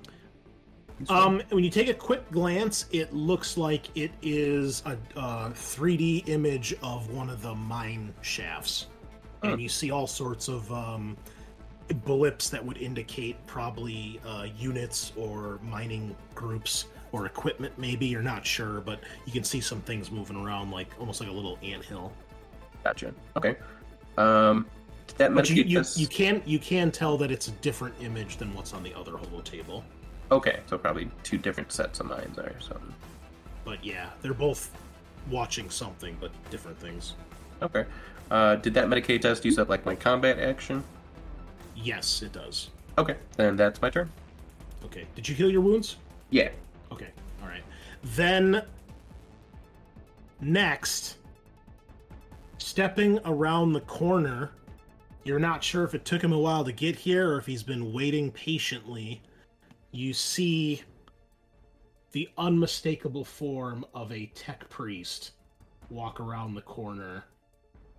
Uh similar to what you guys were used to when you saw the tech priest on the rogue trader ship. Um, this one has uh, the classic red robe that it dons, marking it out as a Mechanicus. It does have a Omnissian axe like the one you looted, uh, Kyle. Um, this one, you can see its body is mostly armored. You do see one of its arms, at least from the elbow down, is still flesh and biological. Uh, but its other arm holding the axe looks like a Terminator mechanical skeletal arm, and it's got a third arm kind of coming out from its chest or uh, like the right side of its rib cage that's mechanical in nature as well. Uh, it's got a set of mechatendrites. I'm Um, sorry, it's got one mechatendrite, which looks like it's got some sort of gun at the end of it. Um, you don't recognize what it is. You've never seen anything like it before. And then it's got a servo arm. Uh, so it's got two arms. One's the mechatendrite with the gun. One, the other one's the servo arm. And then you see that um, instead of legs, it looks like this thing has multiple appendages, almost like insect or spider legs poking out from under its robe that are propelling it around. This is what you see as he turns the corner. Okay. Oh dear. He aims the gun in uh in your guys' general direction, taking careful aim at uh actually no, he wouldn't risk hitting his guys. Um you can see that uh he's clearly directing the servitor issuing some sort of command. You can tell with the glow in his eyes and the sound of the binary chatter, and then the servitor clearly responds. We're going to roll and see if he responds as he issues some sort of order to it. And with a critical success, that will definitely. You see the servitor begins to move a little bit faster and uh, prepares to strike that feral orc.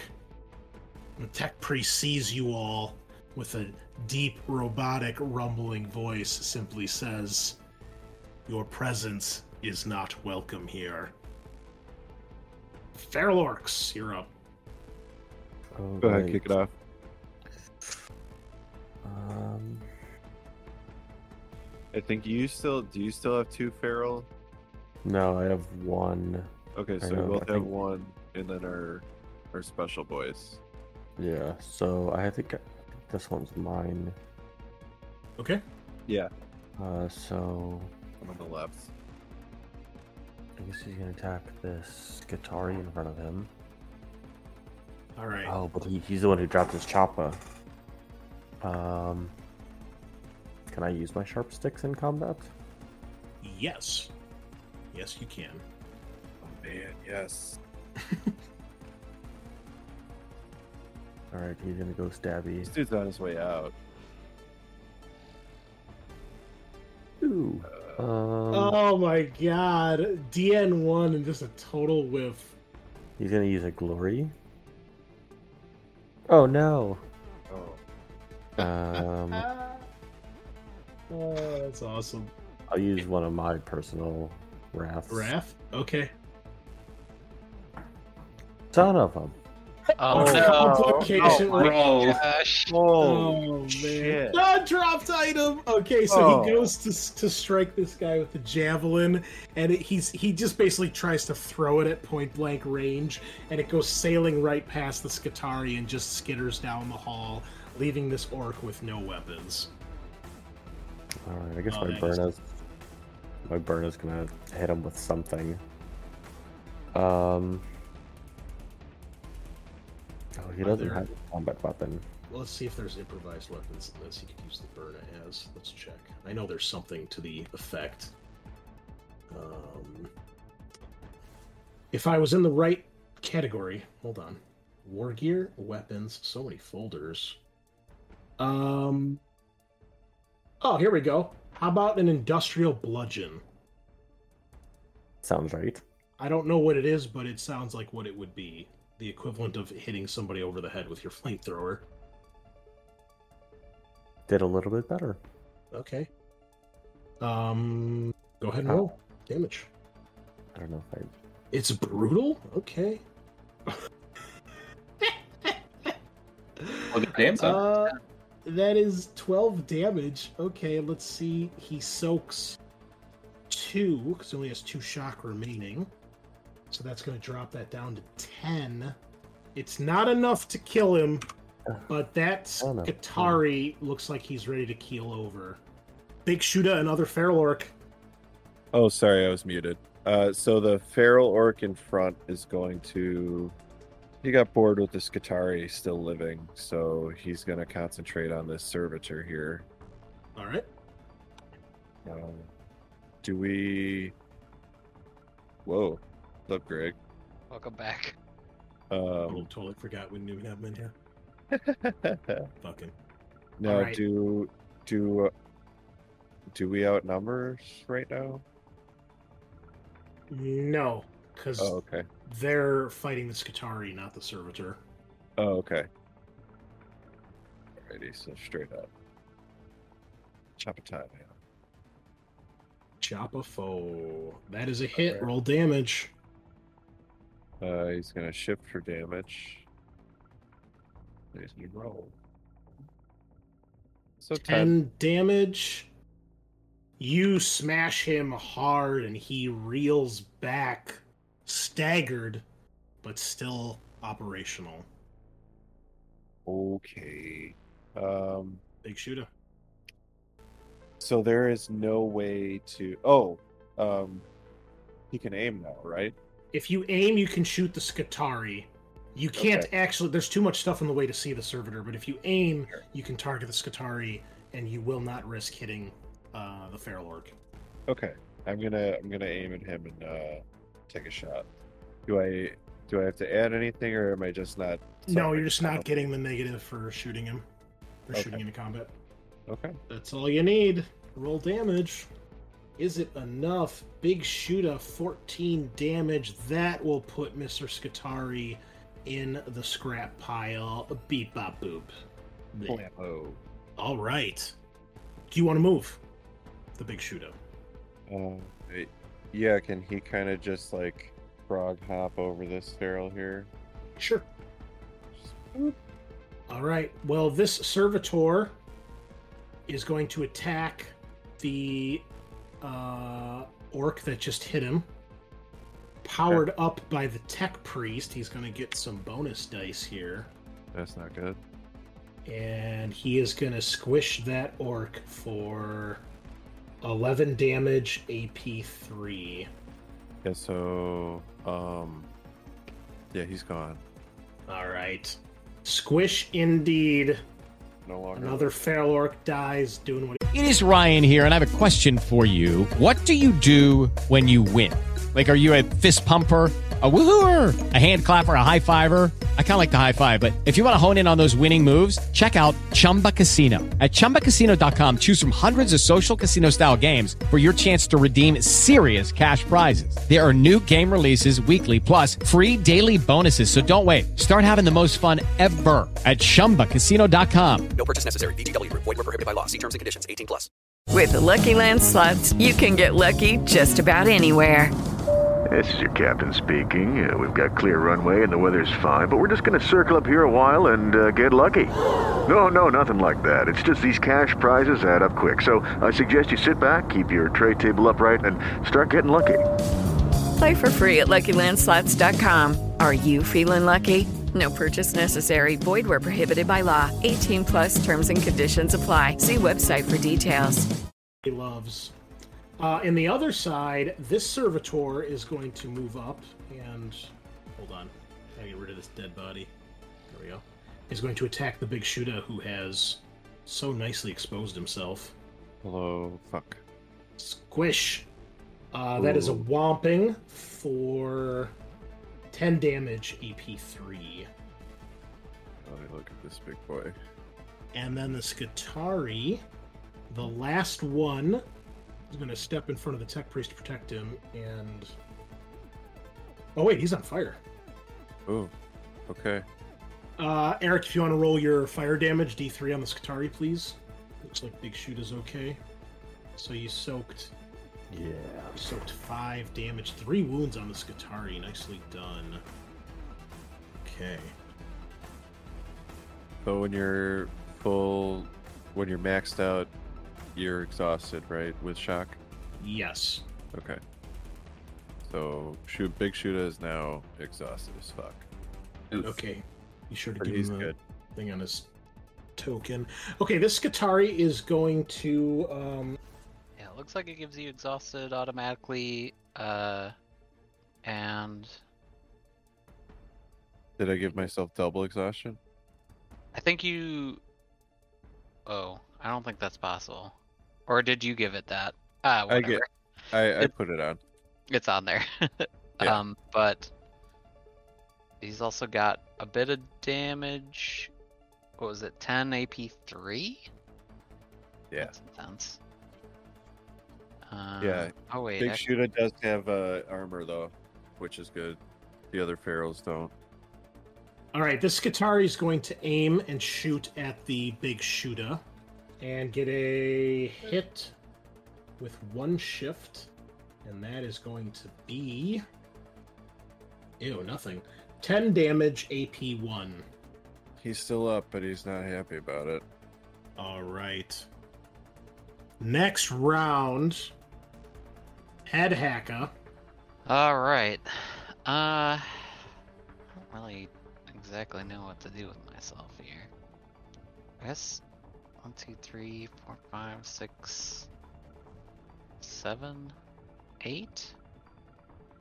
I don't want to really get it up in it necessarily, but I could go one, two, three, five, six, seven, and not be in the line of fire and still hit him with a a big claw. So I'm gonna do that. One, two, three, four, five, six, seven, uh, and hit this servitor with the uh, big ol' mecha arm. The power claw. That's what it was. Alrighty. Iron. Iron jaws. Rip. Uh, power claw. Which is here. Which is itself a Waaagh weapon. Oh, baby. Okay, that is a hit. That'll probably finish him off. Oh, yeah. 16 damage, AP3. He is done. Goodbye, sweet prince. Peppa. One servitor remaining. Um, I will uh, aim target him, and uh, I will try to shoot him in his noggin as well with the trusty plasma pistol. Uh, supercharge it, you know, why not? So that gives me three ED, and, the call check gives me some more. Right, that is a hit. All right, two shifts. Couple Um, shifts. I'll do one for glory, one for damage. Okay. yeah, about that. That is going to vaporize Mr. Servitor. Nice. Okay. Goodbye. Are you gonna move at all? Nope, I aimed. Oh, you. Oh, that's right. Okay. All right. The tech priest is up. He's going to take a shot at. Ooh, so many targets. Uh, we're gonna roll D three here. On a one or two, it'll be head hacka. Three four, it'll be the burna. Five six, it'll be the big shooter. Big shooter takes careful aim. Oh, Not literally, but um, good. And shoots with his arc rifle. Don't do that. scoring a lot of successes We'll shift those two. Pachoo! 16 damage, AP 1, and I it has the arc rule. This deadly electronic discharge of arc weapons scrambles vehicle technology. Gain extra ED when attacking a vehicle. Okay, don't have to worry about that. But basically, this thing shoots like a bolt of lightning uh, that I'm assuming fries that guy. He's gone. Big shooter down for the count. And I'm going to spend a point of ruin to let this guy take a second action. What? It's one of his special abilities. And he's going to shoot again. Same thing, we'll D3 it, except this time 5 6 will be the Feral Orc. Head hack, uh, he takes aim at you in the cover. Hey, yeah. I was about to ask. I was like, do I get cover from the corner? Oh, yeah. Great, thank you. Some cover here. I need that. Actually, uh, never Ooh, mind. a complication. Uh, but he does hit. Let's see for his complication. Dropped weapon. Uh, well, he can't actually drop the gun because it's part of his thing. So he'll. I guess he drops his axe as he's concentrating on attacking you, and he does 15 damage, AP one. Okay. well, I'm down. Uh, although I guess I could roll determination. Does that matter at this point? Probably not. That's So not take another- health, so Okay. Yeah. He'll take another memorable injury then. Oh my god. Don't roll the cut tongue again. Uh, that's this one. This one. Nope. Torn ear. You don't have a torn ear yet, do you? Nope. All right. Roll d6. Four, five, six. It's the left side. Uh, All right. The right side. Okay. And then the tech priest is going to move back around the corner. And that is going to leave us with the feral orcs. What's left of them? Ooh. What a dick. Is my feral orc's choppa still lying around? Can I like pick it up? Oh, yeah. Yeah, there's plenty laying here with all the dead people. You can grab one. Alright, he's gonna he's gonna pick one up Okay. And charge the last Katari here. All right. Go for it. Oh wow. Uh, you'd have two more dice because you charge and you have a wall weapon. Um, one of them hits. Okay. So you've got shifts three for three shifts. Yep. On the Uh, on fire Skitarii. I'm gonna move two of them to damage and one to glory. Okay. All right. Roll damage. Not great. Only nine damage. That equals his resilience, so he takes a point of shock instead. Servitors are down. Skitarii, roll me fire damage, please. Fire damage. Two. Two more. Okay, he's hurting. Um, he is going to spend a ruin to disengage. Uh, can I still use my Burna? Oh, I'm sorry. Yes, I'm sorry. Before he goes, yeah, go ahead.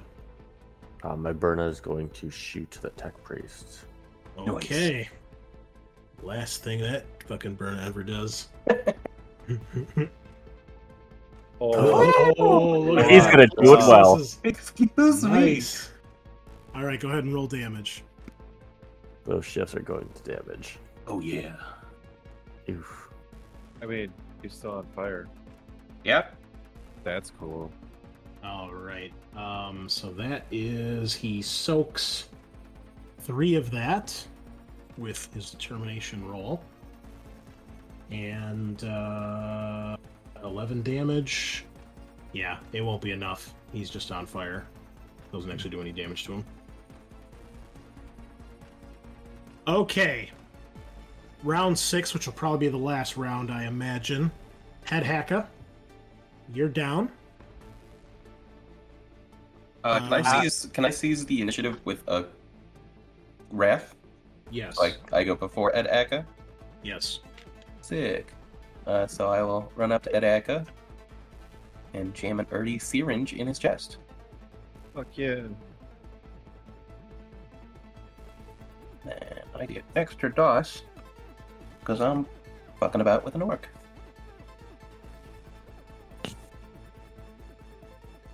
No Um, shifts. Yeah, we're gonna wrath that. Give me some shifts. One Oh. shift.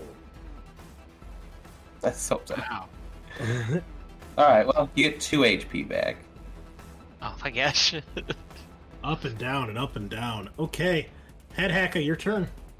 Nice. Uh. Well, I guess I'm down this this many, and I don't want to get close and up close and personal with these guys. Um, but I guess I will try to get clever and fire like let's say about I'm gonna fire a explosive charge. About yay. Okay. just a little bit behind. Hoping to not hit the feral orc but you know still sort of technically within blast range. Gotcha. Go for it. so, It is what it is. um here we go. Which is 1dn but it is a range attack. Oops. There we go that's not great but it did Critical. thing um i'm gonna go ahead and spend a wrath on that although yeah whatever i'll spend a wrath on that there we go There we go. And then Okay. don't don't be afraid to dump a ruin, I guess, or Roll, wrath glory. roll the critical. And roll damage. Visceral blow, one mortal wound, entangled. Or no, uh, one mortal wound, and you can dump glory for more mortal wounds and extra effects. And then Oh, go ahead and roll damage. That's all. Put two glory into that. Make And you three put like three, three or four, honestly. Yeah, go three. We're almost at max, yeah. Sure, three. I'm told three. Let's go three. shock. Okay. Uh, and then roll damage. Pretty good. Oh, Blast four. Um, and are you doing prone or extra shock with your glory as well? Because you get mortal wounds, and then you can choose those effects. Uh, shock. Yeah, just throw a shock on everybody. So six shock, She's going to do more mortal wounds, and then twenty-one damage. Okay, well, um, that obviously hits the feral orc, and I'm assuming that annihilates him with twenty-one damage. Uh, Uh, darn. Skitarii is down in a blue explosion, and you do hit and annihilate what's left of the tech priest as well in that explosion. fuck yeah. Um, you also hit the walls on the left and right, which is gonna hit those two rooms and annihilate them as well. Uh, What was the range? Where did you shoot? You aimed here. It's blast Uh, four. Oh no, wait. Yeah, yeah. No, you had it right. It was four, so it would be just enough to hit the the feral orc. Okay. And I guess these corners, or I don't know how. Yeah, yeah. Measure, and please measure out as far as it goes for me. Yep. Okay, and go to the other side. Yeah, Okay. four. That's That- also It's four. actually That- gonna matter. Okay. This is All right. four. I gotcha. This is- So, oh, and then you hit the energy fields too on the other two devices. Ooh. All right. Oh, what does that mean? Well, oh, we'll get back to that. So we've gone past our break time here, so we will take our break. But the explosion engulfs the room, like the north half of the room, incinerating the feral orc and the Skitarii and the tech priest before he can react, and tearing through those two rooms as well, and hitting the devices that are defended by the uh, force field. So we'll see what happens when we get back. Go ahead and take a break, grab some Dr. Pepper, and hate your life for being on call. We'll be right back. Oof. Right, be back, boys. Yeah, BRB. Alright. All right. So the dust has settled as these um the blast from Head Hacka's custom Mega Blaster goes away, incinerating the Skitarii, the remaining one, the Tech Priest, and the last Feral Orc, leaving only the Burna Boy still standing alongside a very injured, fucked up, and now tongueless Head Hacka uh, and a somewhat beat up Peppa. When that explosion goes off, it tears through these two rooms to the left and right of you. And we can, I guess I can get rid of those walls as well on the other side. And oh, what else? Oh, these devices that are in these energy shields. How much damage did you do, Head Hacka? 24. That's- that's 21. 20 21 AP3. Jeez. All right. That does overload the force field on those things, and it does damage the devices underneath. They're not completely wrecked, but they are damaged, and they they seem to cease functioning at the moment. Um, you guys may do what you wish now, as the dust has settled. Um, I'd like to open this door. Uh, you don't have to. You can just go through the blown up wall on the other side. So, what you see uh, when you walk around is those two rooms appeared to be some sort of uh, generator for either the command center or the base. And both of those generators are absolutely slagged and destroyed from Head Hacka's shot. Destroyed beyond repair and any salvageability. I guess I should turn the lights off on those things too.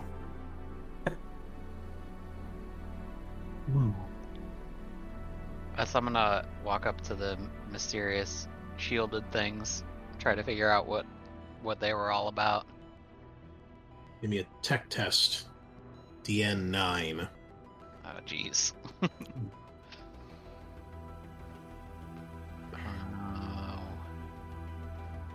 Yep, yep, yep, yep, yep. Oh, I did not turn the number up. Well, Complication. I kind of Only want four successes. I'm gonna do. I'm gonna do a wrath on that one, I guess. Uh, still seven beans. Okay. Oh, complication. Oh, warp interference. Okay, so, um, That's the only one that gives the result. Yep, it really is. So I need you to give me a. Let me check my notes here. I believe it's a DN3 conviction test. Hold on, I gotta find my rules here. Okay, so rather than automatically gaining a corruption point, basically the warp is acting out, and as we determined earlier, I explained this system has warp interference in it, or warp turbulence, what it's called. Uh, so this system is heavily saturated by warp energy. So every time you guys roll this, I need you to make a DN.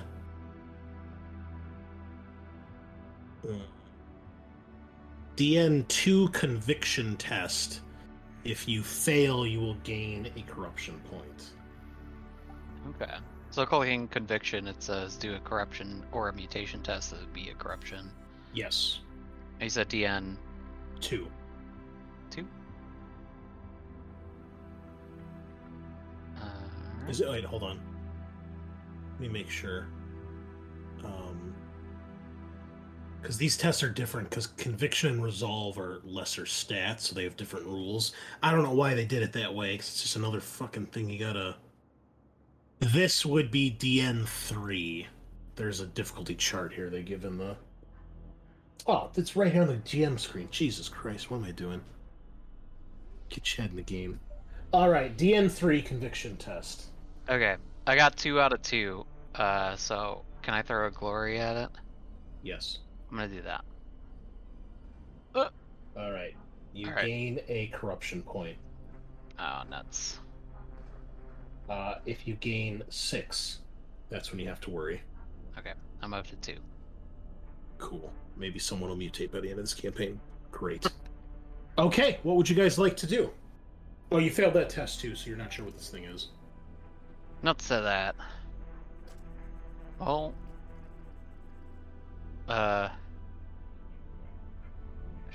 uh, Sean, you're muted. Ah, thank you. I thought I unclicked that. Um, Peppa would like to examine whatever these things are. Okay. Uh, give me a tech test, DN3. Nice. So, you can tell that each of these stations uh, are basically the command station for different parts of the mine. However, you can tell that this is probably not the main master command center. Uh, it's probably not the HQ that looks over the entire mining operation. But as far as you can tell, it's probably broken into quadrants or sectors of some sort. And this is a primary one for this section of the mine. And then each of these stations looks over a different part. Uh, one of them is for uh, manufactorum. One of them is for uh, like a storage warehouse area, and then um, one of them is for a uh, like the foundry um, area. So kind of like that area that um, Locktar and uh, Grave Scorcha are currently at. There's probably there's, and then the fourth one is probably another manufactorum or another mining area. Um, so it looks like basically it's where you can monitor everything there. The holo table uh, is obviously showing that section that that command station is uh, attached to, so you can see where all the different uh, units of miners and Skitarii patrols and things like that are located, and you know where they're at, what they're doing. Um, looks like pretty much in real time too, which is pretty crazy. You've never seen anything like the holo tables. They seem pretty, uh, pretty tech, you know, tech technologically technologically advanced. Um, so yeah, this is like where you would command everything for this part of the uh, the base: communications, uh, power, security, getting in contact with uh, the patrols and you know other underlings that obviously were underneath this tech priest. Okay, gotcha. Um, is there like a map that we can look at so Head Hacka and I can sort of get an idea of where we need to go? Oh, like yeah. meet pick up Locktar and everyone? Yeah, well, you guys would know where to go to, to find them. Plus, you guys can, um, you do have communication devices on yourselves, uh, and even if they're not working, you have communications here. You have can access now. But yes, you can find them. Nice, nice. All right.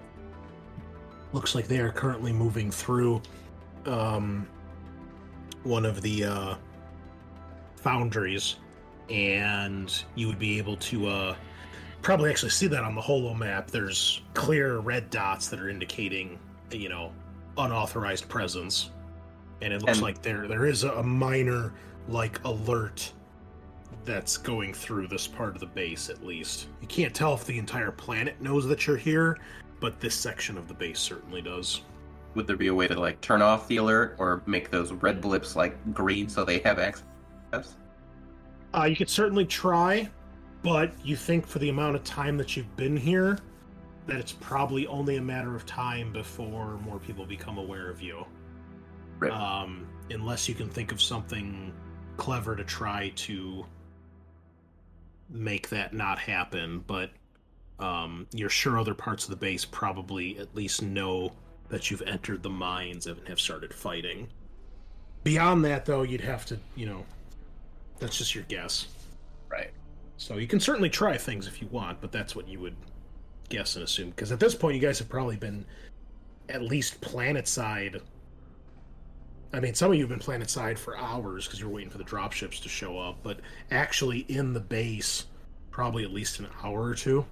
Yeah. All right. Yeah. Is there uh, like a manifesto log of what's in the storage room that we passed by? Yes, you could you could find that. Um, that is simple stuff. Um, I'll need a tech test at DN five. A. Slug. Trying to find some decent like music here, but not feeling. Okay, what you got? Ooh, a Uh, critical. Squeaked by there. Okay. So you can uh, discover that um, obviously the, the main thing that they're doing is mining for the black ceramite here on a massive, massive scale. Um, you would know that that ceramite is everything is done here on the planet, so they don't have to export it. They can export finished product. Um, the two main things that you see is that it's used to construct power armor, obviously because it's ceramite, and then it's used to uh, for for the the jewelry and for its its ornamentation that it can be made from after you uh, get rid of the the black coating on it. When you scrub that off and clean it, it's like this bright fire orange, fire red color, and those basically it's like a gemstone, and you can tell that it's used. Uh, you know, the rich people would be wanting to get their hands on that. You can see that there's regular exports to Telesaurus Bliss for that, and then to the further Imperium as a luxury good. Um, they also harness the thermal energy of the lava flows throughout the planet to help power the base so they don't have to always rely on actual generators and things. And then, um, you know, they make some other minor things here. You know, like uh, lenses on las guns, things like that. You know, they've got some basic manufactorums here, but it's predominantly for the ceramite. Um, so you know that the the power armor would be the big thing here. Some of these uh, warehouses have just the raw stuff that still needs to go through the foundry. Um, others have finished stuff or stuff that's somewhere in between. There's uh, other minerals that are mined here too. Obviously, doing like an actual underground mining operation, they find other natural metals and things like that that they use for you know typical things. Um, and again, because you're on a planetary scale, there's lots of it here. But by far, at least, probably 50% or more of the planet's output is ceramite, the black ceramite. All right.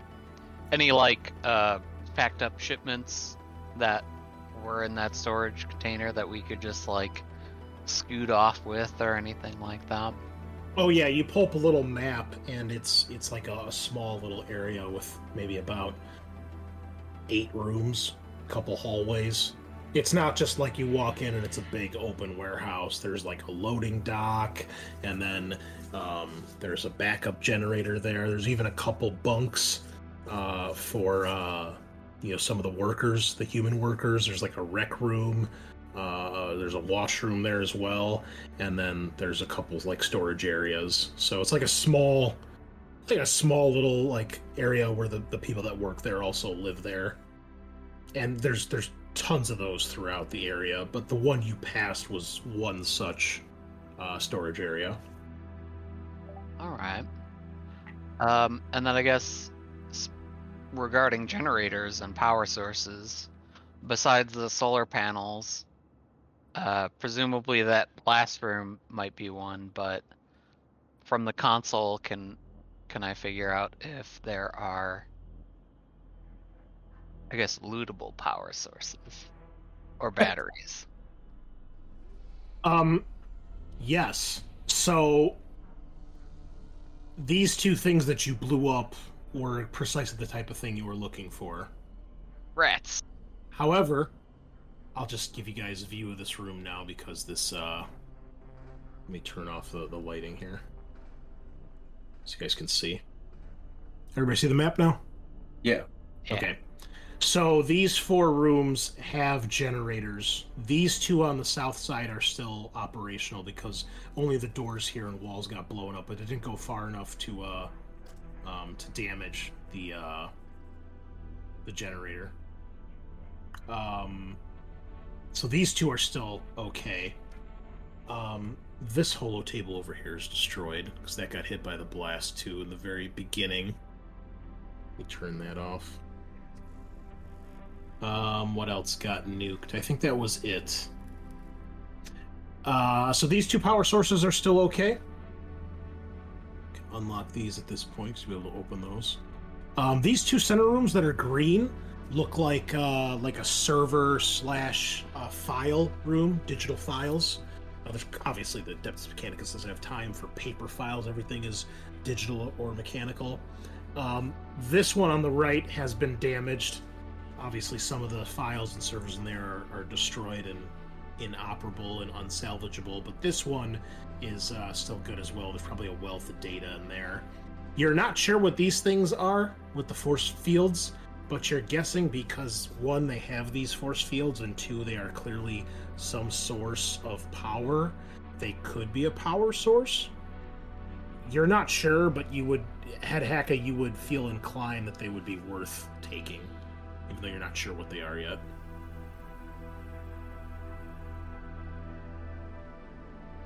That sounds good. I mean, this whole room is like worth looting, um, but in particular, you're not like I said, you're not sure what those things are, so those pique your interest. These things are actual power generators, like uh, Mulgrim was asking for. There's probably tons of data on here worth getting in the server rooms, and even the holo stations. If you could somehow take them with um, are you know probably got something you know you've got all sorts of things going through your mind you think they would be worth doing. And then the consoles themselves and the command stations even if you don't stay here to do any more just looting them for parts and scrap would be really good.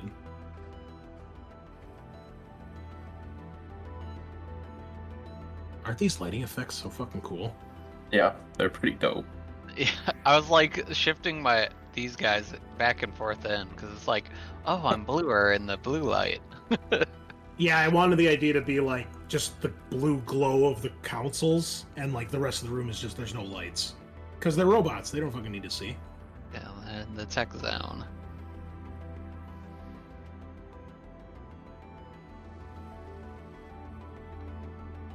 Uh, yeah, I mean, so we will assume that you can communicate with Loctar and uh, Grave Scorcha at this point.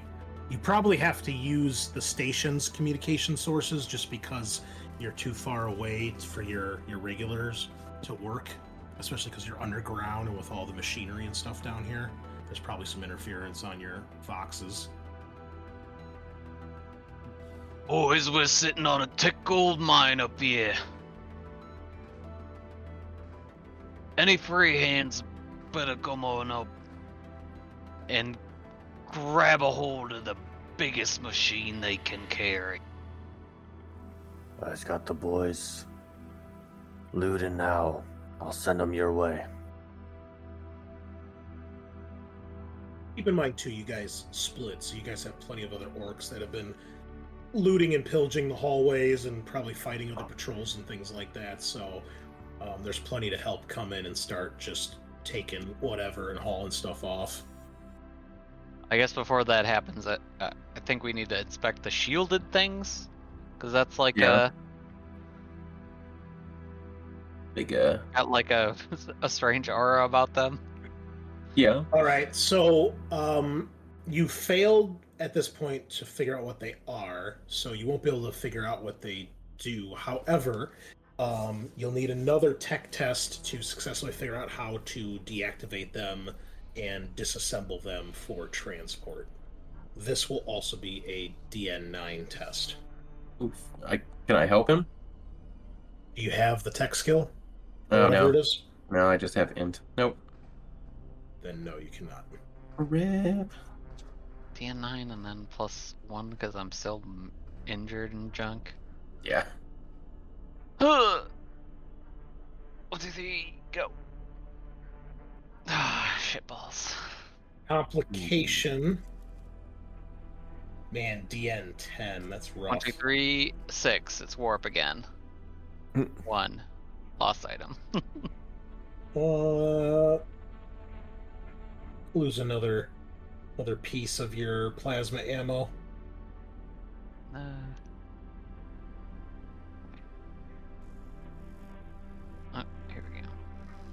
It's shorted out. You try to mess with the force shield, and it like zaps you, and you see one of your power cells on your belt just goes from blue to not blue to off.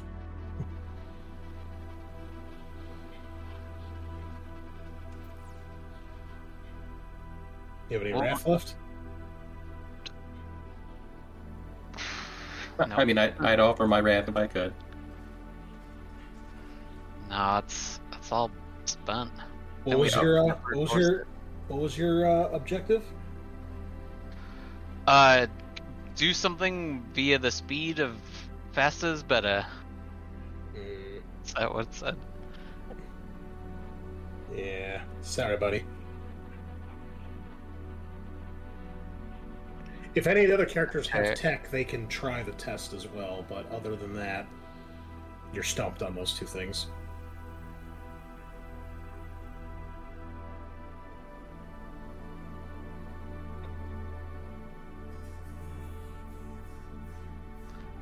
I mean, unless we can shortwave radio up to uh, a Zingits or um, the Big Mac.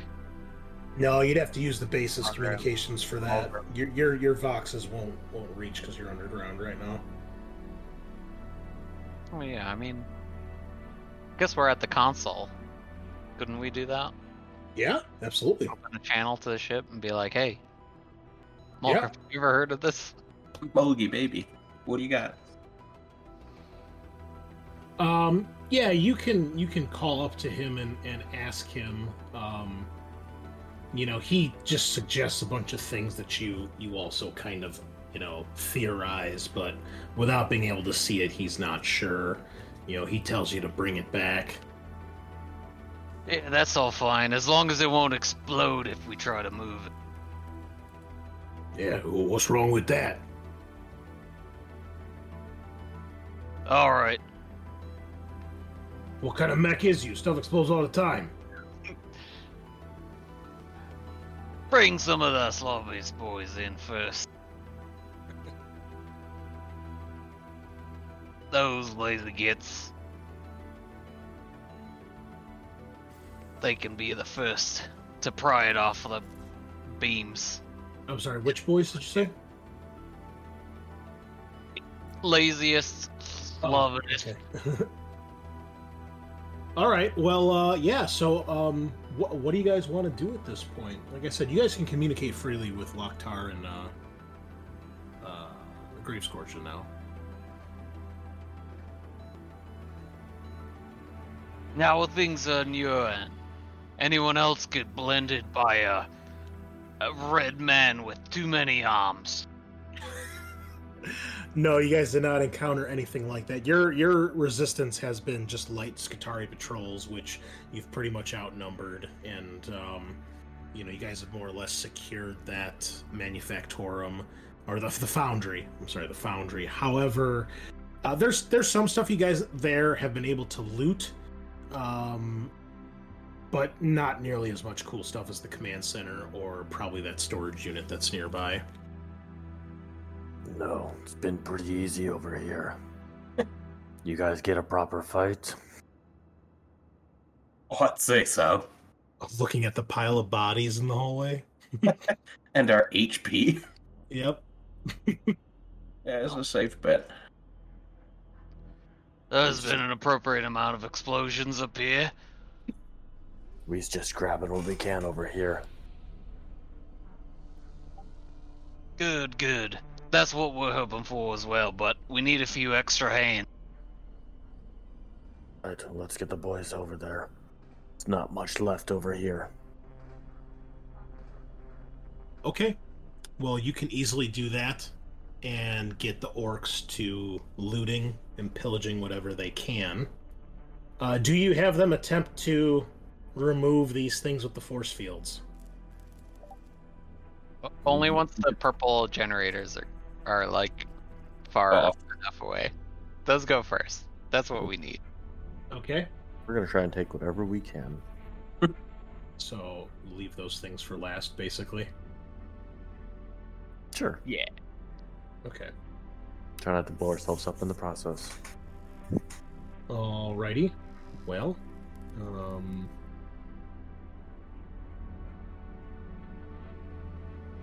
please roll me a d100 for each of them, Matt. Alrighty, that's this one.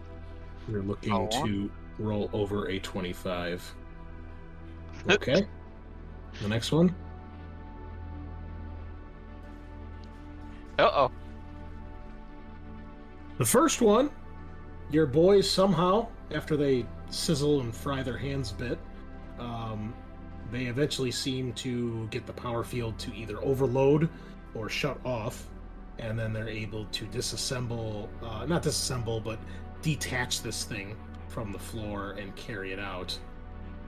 The second one, however, does not go as planned, and as several orcs are electrocuted and fried to death by the force field, it overloads and explodes, destroying the device and basically everything in this quadrant of the room, completely destroying this command console, the holo table, and most of this server room.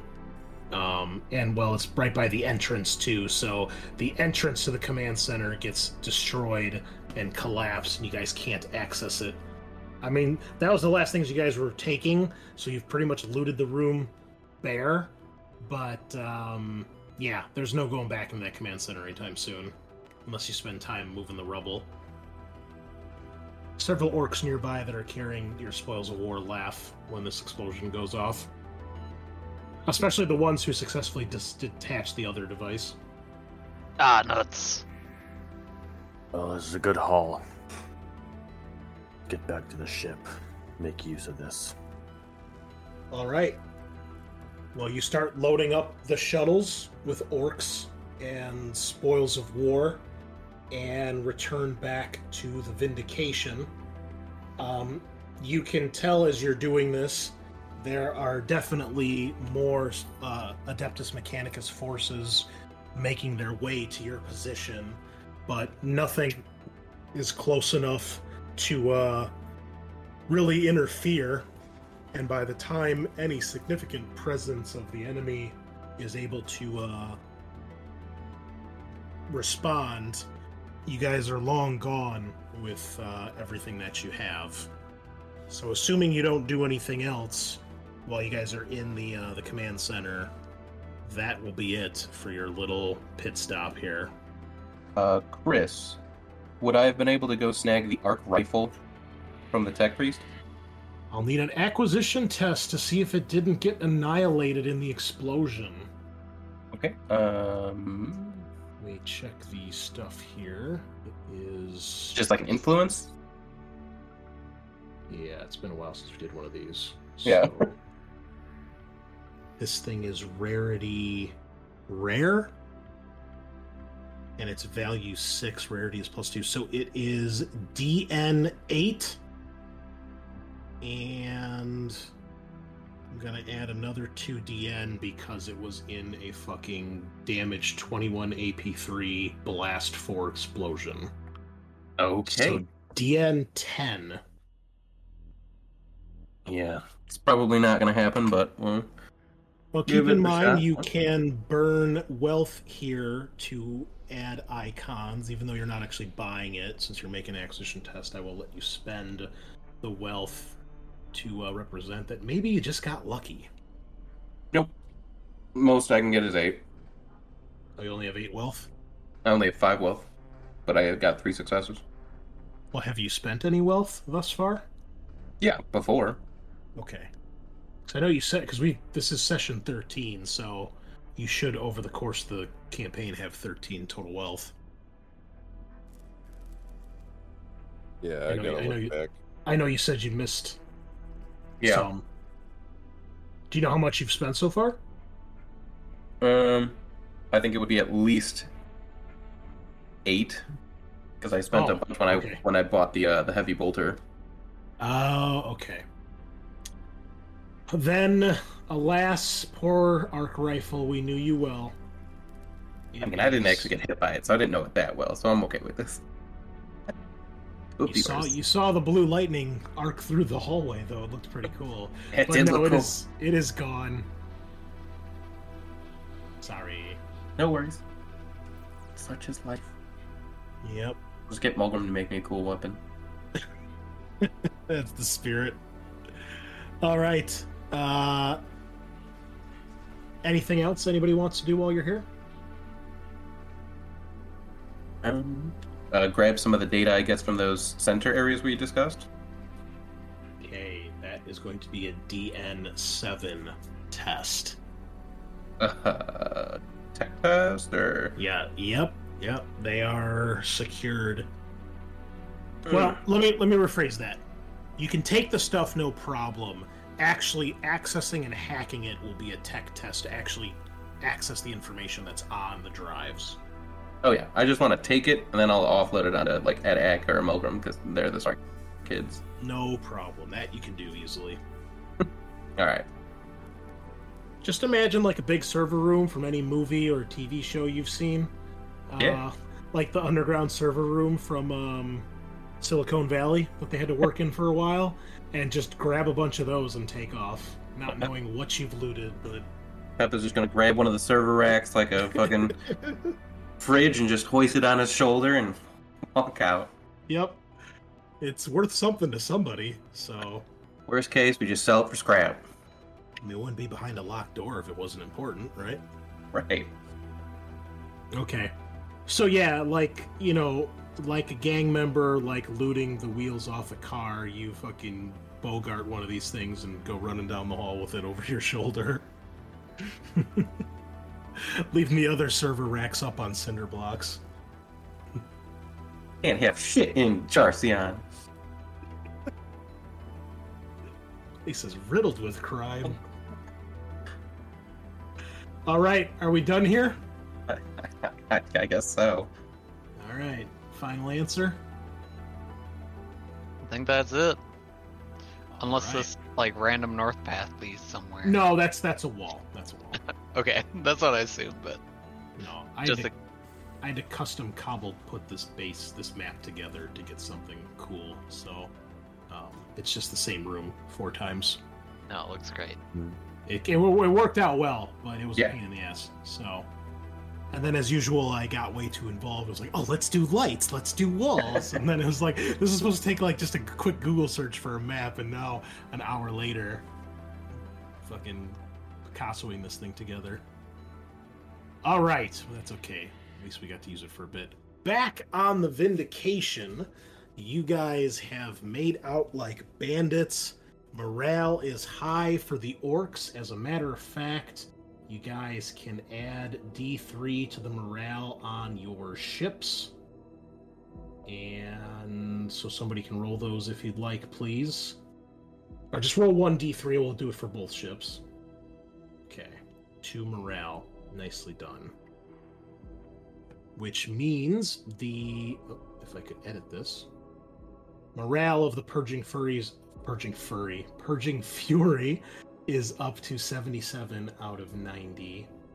And on the Vindication, we are up to max 99 out of 99. Spirits are good.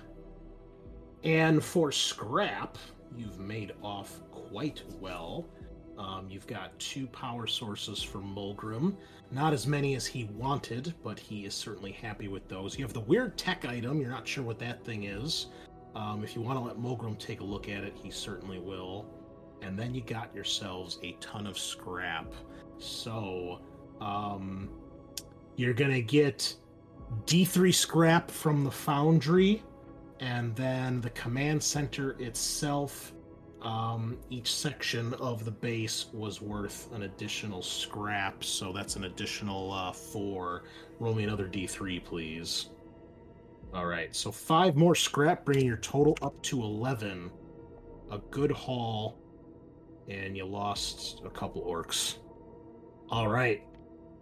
It'll take some time for Mulgrim to look over that device. So, I guess we should actually be back on this map. What would you clowns like to do next? Um, I guess prepare for our trip, right? yeah, we were going to Akrados and Cobalt, right? It is a one, two, three. There's a four week journey to Akrados, five week journey to Cobalt. Akrados, right? I think Akrados, yeah. Yeah, that's the junk planet. Yo. All right. Yeah. Well, you Yeah. guys can obviously fully heal because you'll have plenty of time to do that over the coming days. Um. So, the question I must ask do you warp travel or do you regular travel the rest of the trip? Boys, it's time. It's time we jump into the warp. Do I, I guess the question is do you want to play Merkbjor sooner or later? We, Well, need I to, mean- we need to activate the weird powers in our boys. Yeah. There we go. Oh How we Someone's started. got to be able to pilot this ship. Yeah, maybe we want to talk to Shornscar and see what he feels about warp travel. Also, just let the uh, the navigator know, like, hey, we're gonna start traveling through the warp. Be ready, bud. We're gonna replace the navigator with Shorn Scar. All right. Well, you you guys tell me what do you what are things? Sounds like you got a couple ideas of what you want to do. So you tell me, and we'll go through everything here. Yeah, if you guys wanna you wanna attempt warp travel. We can we can see how this works out. Yeah, I'm, So I'm the- very the- curious. The basis here, okay, and again, this is all custom rules that I've had to slap together based off of um the uh the stuff from Rogue Trader. So listeners, um, I took the rules from Rogue Trader and I've I basically like re- rewrote them like three or four times till I found something that worked. Um, warp travel in Rogue Trader was a fucking mess. Uh, for starters, there's two sets of warp travel rules. If you use the core rule book or uh, one of the expansion books, the Navis Primer, and nowhere does it tell you which one are you supposed to use or if one trumps the other. Um, and man, was it complicated! And you could, in theory, have to roll dozens or even hundreds of times on tables for encounters if you rolled poorly and if your journey took too long. And the whole point of warp travel in 40k is it's supposed to be the equivalent of faster than light travel, because obviously you got to get around a galaxy as massive as the one in 40k, and doing regular sublight speed ain't gonna cut it. Um, but the time travel in Rogue Trader is like randomly determined, um, or there's charts for if you play in the sandbox area they made. That system has uh, rules for it, and I get that the warp's not supposed to make sense, and sometimes shit goes wrong. But if there's no real benefit to doing warp travel, then why wouldn't you, as far as game mechanics go, just travel at sublight speed? So, here, we're doing it really simple. We're not randomly determining how long the journey takes or any of that stupid shit. If you do warp travel, it will base reduce the voyage time by half, rounded down by weeks. So you're doing a four week journey, it'll take two.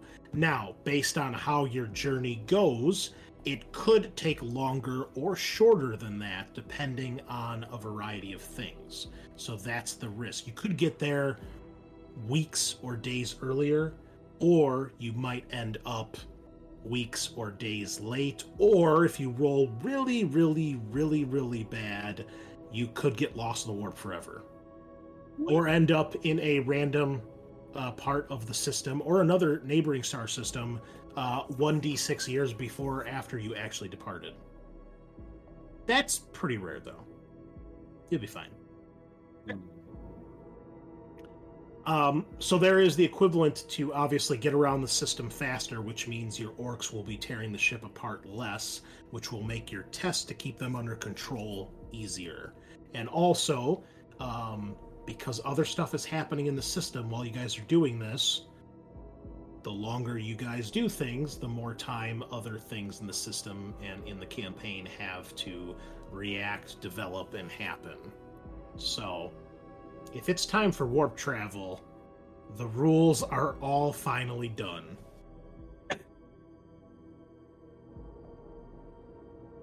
It's starting to look like it's time. All right. You're the boss, Well, you boss. Said you want to talk to Scornshar. Oh my god. Shornskar. Let's just change his name to Scornshar at this point. Uh, you said you want to talk to Shornskar and uh, Vashir, the navigator, perhaps. So we can start there. I'm gonna leave uh, Brapgob with the the um, Blackstone in the workshop. to Okay. begin With. Mm-hmm.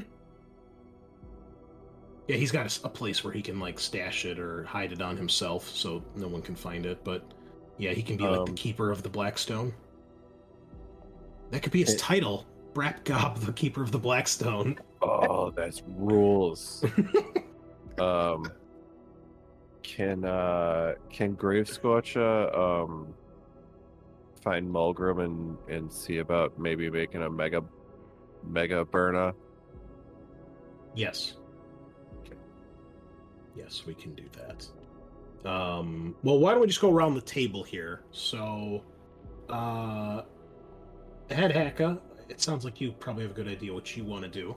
So, why don't we start with you? Uh, yeah, I don't want to talk to the navigator again, so I'm gonna go to uh, Sh- Shronskar and ask about his experiences with warp travel. Um, Okay. Turn it out. Does anybody go with Head Hacka to have this discussion? Uh, Peppa will go. Yeah. Yeah, I want to be part of the conversation. All right. Well, you find Shornskar in his hut that he has.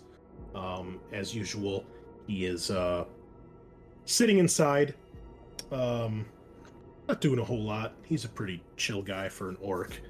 Um, but uh, there's a lot of activity because you guys have just come back from a successful looting and pillaging mission. So the camp, uh, where your home used to be, down in the uh, uh, the plasma room, plasma generators, is a buzz of activity. And he sees you all approaching. Um, he's sitting cross-legged on the floor, and uh, you guys get that eerie feeling, that buzz of static when you get close to him, when you can feel the psychic energy emanating from him and just from the other boys. And uh, he's kind of almost got this ethereal glow about him. And when he opens his eyes, they are, you can see, a little bit charged with Orc energy, giving it a strange supernatural glow. And uh, he sees the three of you or four of you, and he gives you a nod, and he looks at you, Loktar. Seems the boys pleased with the way things is going, boss. Congratulations are in order, I think. It's good to hear from you, Shorsgar. We're looking to looking for more fights and looking for more more wins for the boys. He gives you a slow nod. You keep this up. I see great things from Mork and Gork for you.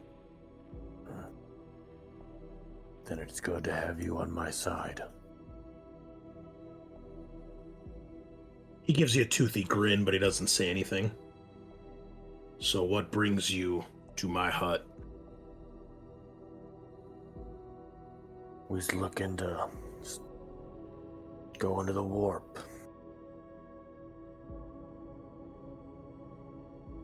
And We was wasting too much time in space. We wants to know what you think. Well, we's all been through the warp before, so it ain't nothing new. This navigator's giving us troubles. Of course he is. Wouldn't you?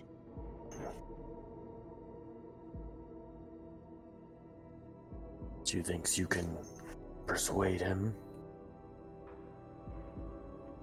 Uh, he looks almost a little shocked that you might ask him that, and then he seems to contemplate it for a while. Give me a persuasion test. Ouch. You. Okay, well it is it is an opposed roll here, so We got glory up the wads.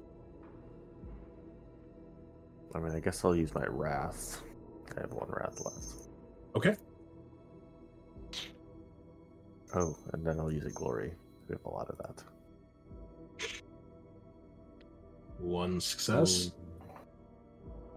So two successes. Oh, there we go. Okay. He says, I can try. Can't promise anything. Humies are stubborn, but might makes right. Yeah, but if you crush his skull, then he ain't no good to us. Do we need him? He contemplates this for a moment. You alls know how dangerous it is going through the other realm. Better to have him. Might be able to pull us through myself. I never done it before. You want me to, though, I will. Talks to him first. Alright. Okay. Uh well he will go do that. Um if anybody wants to accompany him with that, they certainly can as well. Um what else do you guys want to do before you speak with uh Vashir? Or is there anything or you just want to jump right to that? Uh, so we decided um, armor doesn't really do anything more from my character, right? Not unless you got armor that was higher than armor Hmm. rating 3. Okay. Then uh, can I try and get a pet squig? Yes. Yes, you can. Okay, then I'm gonna use my wealth for a pet squig. Okay. Um Tell you what, Eric, make a note of that for next time cuz I would have to figure out what the value rating is going to be, so what the DN of the test is going to be. Cuz I do actually have rules for the squigs. Um All right. They're part of the tribe now. But if you want like a personal squig, like as like a piece of war gear, quote unquote, then yeah, we'll make a test for it. But we'll count it for this session. So if you want to make an acquisition test next week for something, you can. Um, but we'll do we'll do this test for the squig next week. All right, sounds good. Uh, okay. Anyone else want to do anything before we talk to uh, Vashir? Uh, yeah, I just wanted to see if I could upgrade the Burna. Okay. Uh, how so? Do you want to upgrade it? Um, Is there another type of Burna in the game that you can get? Like, cause like in 40k, there's flamers, there's heavy flamers. I don't know if there's anything like that for the orcs. I don't think so, but maybe we can find a, like a heavy flamer. Or you can you could potentially get um the add-ons to weapons too. I, I forget. what That's they're called. true. A lot of the add-ons, though, they don't really like make too much sense in terms of uh being helpful with like a Burna. Dude, you're an orc. Doesn't have to make sense as long as it actually works by the rules. Like, does it make That's sense to have a chain bayonet on a Burna? No, but it's fucking Is it cool. cool? Yeah. Yeah. Um, yeah. So like, well, whatever. Not chain bayonet. Put a you know, What is- bayonet on that What is bayonet. that? What do the cans or dreads carry? Is that a bigger burnout? Um, well, you know what? There actually are rules for a Killa Kan in the base game, so let's see if it actually has any weapons on it. I think in the tabletop they just have regular Burnas and Scorches. Oh, Burnas and Scorches are two different things, though. I think so. I was gonna say, isn't Scorcha something different? I don't If- know I think it's the what. Um, this has Buzzsaw, Grotzooka, Drilla, Big Shooter, Rocket Launcher, and Clan Claw. Can Claw, not Clan Claw. There's no, no, no clan here. Can Claw. Um, it is not a it is not a racist grot, I promise. Um, so these don't actually even have flamethrower weapons on them. I mean, they could in the game, but these particular ones don't. So, um, I don't unless there's anything here. Orc ranged weapons. Nothing there. I'll check one other thing, but it's unlikely. Um, There might be something in the expansion book, the the fan one. Um, and actually, I discovered there's some extra fan material for like each of the different alien races, and there is one for orcs. I don't have it on this computer though. Um, there might be. I don't know if there's war gear in there, but I'll I'll check. But let me check the other thing and see if there's anything here. what if I added a silencer? I mean, if Yes. the rule if the rules will let you do it, then yes, you can attempt it. Because like some of those upgrades, they only work on certain. Like there's prerequisites basically. A red laser dot sighted, silenced flamethrower. There you go. Yep. Yeah, there's nothing in the expansion book either for different flamethrowers. So unless Okay. there's a heavy flamer from the Imperium that you could loot, which there is. Oh. How yeah, there's that? hand flamers and heavy flamers. Heavy flamers obviously the better version. Yeah. Okay, so I just got to run into one of those guys. Well, for the purposes of this, you guys have looted tons of stuff. So I would allow you to make an acquisition test to try to get one either that's been looted or that's been cobbled together, and we'll just count it as using the stats of a heavy flamer. Okay. So if you want to try, you can do that. And that's an uh, influence, Yes. and I could do strength, right, for influence because I'm an orc. For Or this test, yes, because you're dealing with other orcs. Okay. Um, it's going to be DN. Let's see, seven. Okay. I mean, I got the money, but I'd really like to To not. get a good roll here. Ooh, four Hey. successes. Okay, I'm gonna. I still have rats, so I'm gonna. fucking Okay. And technically, that's a critical. It is. Oh, don't, don't criticals do something special on these tests? I don't know. I thought Uh, they did. Hey, Um, They might count as extra. guys, would you mind if I dipped into the glory? Go for it, dog. I know. uh Well, let's hold on before you do. Let's check. Oh, okay. Um, See what the critical does. I thought it did something. I might be wrong, but oh my god, so many pages. You get a card. you get a heavy flame. You get a heavy flamer. Uh, it's okay. If you fail the test, you may spend wealth to add icons. If you roll a complication, you lose a wealth. Oh, it doesn't say anything for for criticals though. Um, I would say for critical, you could um reduce the uh the DN by one. So it'd be DN six instead of seven. Oh, okay. It seems fair. You got lucky in your search or found somebody who's giving you a deal or something like that. So I would need two more. Yes. Okay, so I will I will use one glory. Okay. Okay, so the wrath did nothing. The glory does nothing. So you could spend Okay. two wealth. I will spend two wealth. Okay. Then I will give you a heavy flamer. And you may start to orcify it at your heart's content. Excellent. Um, So while it- this is oh sorry, go ahead. It looks like it does a little bit more damage. It has AP 1. And it is a heavy weapon, though. So you got to see what that entails. But uh, I'll put it on your character sheet here as soon as I find it. There you go. Okay. Enjoy. All right. What else were you going to say? Oh no, I was it was just about fulfilling my orc objective. Oh. um I was gonna just yell at a grot and make it punch another grot. I mean, if you point that heavy flamer at it, you probably make that happen real easy. Okay, yeah. Just where if I if I see a grot I go, Oi, you punch him over there. Oh, yeah. That'll happen. Cool. I don't think the Grots have any problem with beating each other up for your amusement. Nailed it. All right.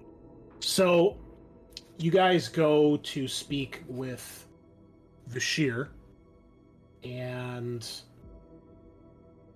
to make a long story short, um, Shorn Scar, um, unlike many of the uh, the orcs here, um, he doesn't talk much, but when he does, he does have a, a way with words, and uh, he basically arg- doesn't argue, but he um, there's a bit of a standoff as uh, Vashir thinks, "Oh, this is it. They've come to do me in. Uh, they brought a psyker." And when it's clear that you guys aren't there to necessarily kill him, uh, Shorn Scar offers the solution, basically saying, "Look, you're stuck on this ship with us. You ain't going nowhere. There's no way you're getting out. We need to go places. You can get us there. You get us there, and we don't kill you, and we'll make sure you're comfortable and get you the stuff you need. This goes on for quite some time, back and forth, the two of them kind of offering and counter offing, sometimes with veiled threats, sometimes with unveiled threats, and sometimes with uh, just general um, matter of factness, much like uh, Headhacka tried to do when he first spoke with him. And, uh, well, we're gonna make a roll here to see if he is successful or not. And Vashir, we're gonna need a roll from him as well as soon as I find where he's at. I changed up my holders last week, so unfortunately, um, they have the same number of successes, but Shorn Scar gets a complication. Rip. Uh, I was gonna say, can Short Scar use Guard Glory? Uh, he could. Yes, I can roll a glory for him. Six. Nice. That will pass despite the persuasion or the, the the complication. And I think with the complication, Vashir's probably going to ask for something that's going to be a bit of a nuisance. But if you guys acquiesce. I'm not sure what he would ask for right now, but um, he does agree. All of you, please give me an insight test. Oh no. And let's see.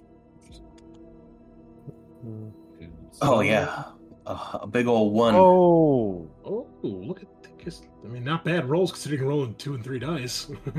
Yeah. So, Scorcha, with four successes, you can tell during this conversation that there is. There's something you notice about Vashir when this is being discussed, and he, he does a pretty good job of, of hiding it, or maybe you're the only one who's paying attention and really catches on to it, but you feel like the, he he's making this a harder conversation than it should be and that he's he's not necessarily as hard to convince as he's acting. Um like you you think almost like he's going through the motions of making it seem like he's unwilling to help but to you you feel that there's a part of him that either doesn't have a problem really doesn't have a problem helping you guys uh, uh, offering to help you guys or agreeing or a part of him that almost is willing to help you guys but he's trying to play it as though it is a problem or it is an issue You're not sure what it is, but you can tell there's something there that you pick up on. Um, you didn't roll enough successes to know exactly, but you do notice it. And uh, yeah, eventually they come to an agreement, and uh, they they actually do shake hands on this. Um, and Sco- Shornscar is actually the one that offers his hand first, uh, knowing that this is something that the humans do. And after a long time staring at his green clawed hand, Vashir takes it and shakes it. Um, we'll decide what exactly he's going to want from you guys next time, but I'll make a note here that that's uh, he's going to want something in return. Uh, I would also, uh, Scorcha would also make a note of letting DeBoss know what he noticed. Do you just let Loktar know, or do you let the others know too? Uh, just Loxar, he's the boss. All right. Well, yeah, you can tell him. We'll assume you tell him sometime later Yeah. uh, in, in private. Oh, boss. It looks like they just. They just playing over there. The Humie doesn't really have a choice. I don't know why we letting them get away with it. Yeah, they want it. We's jumping either way. So, keeps an eye on him. He may know something more than he's letting on.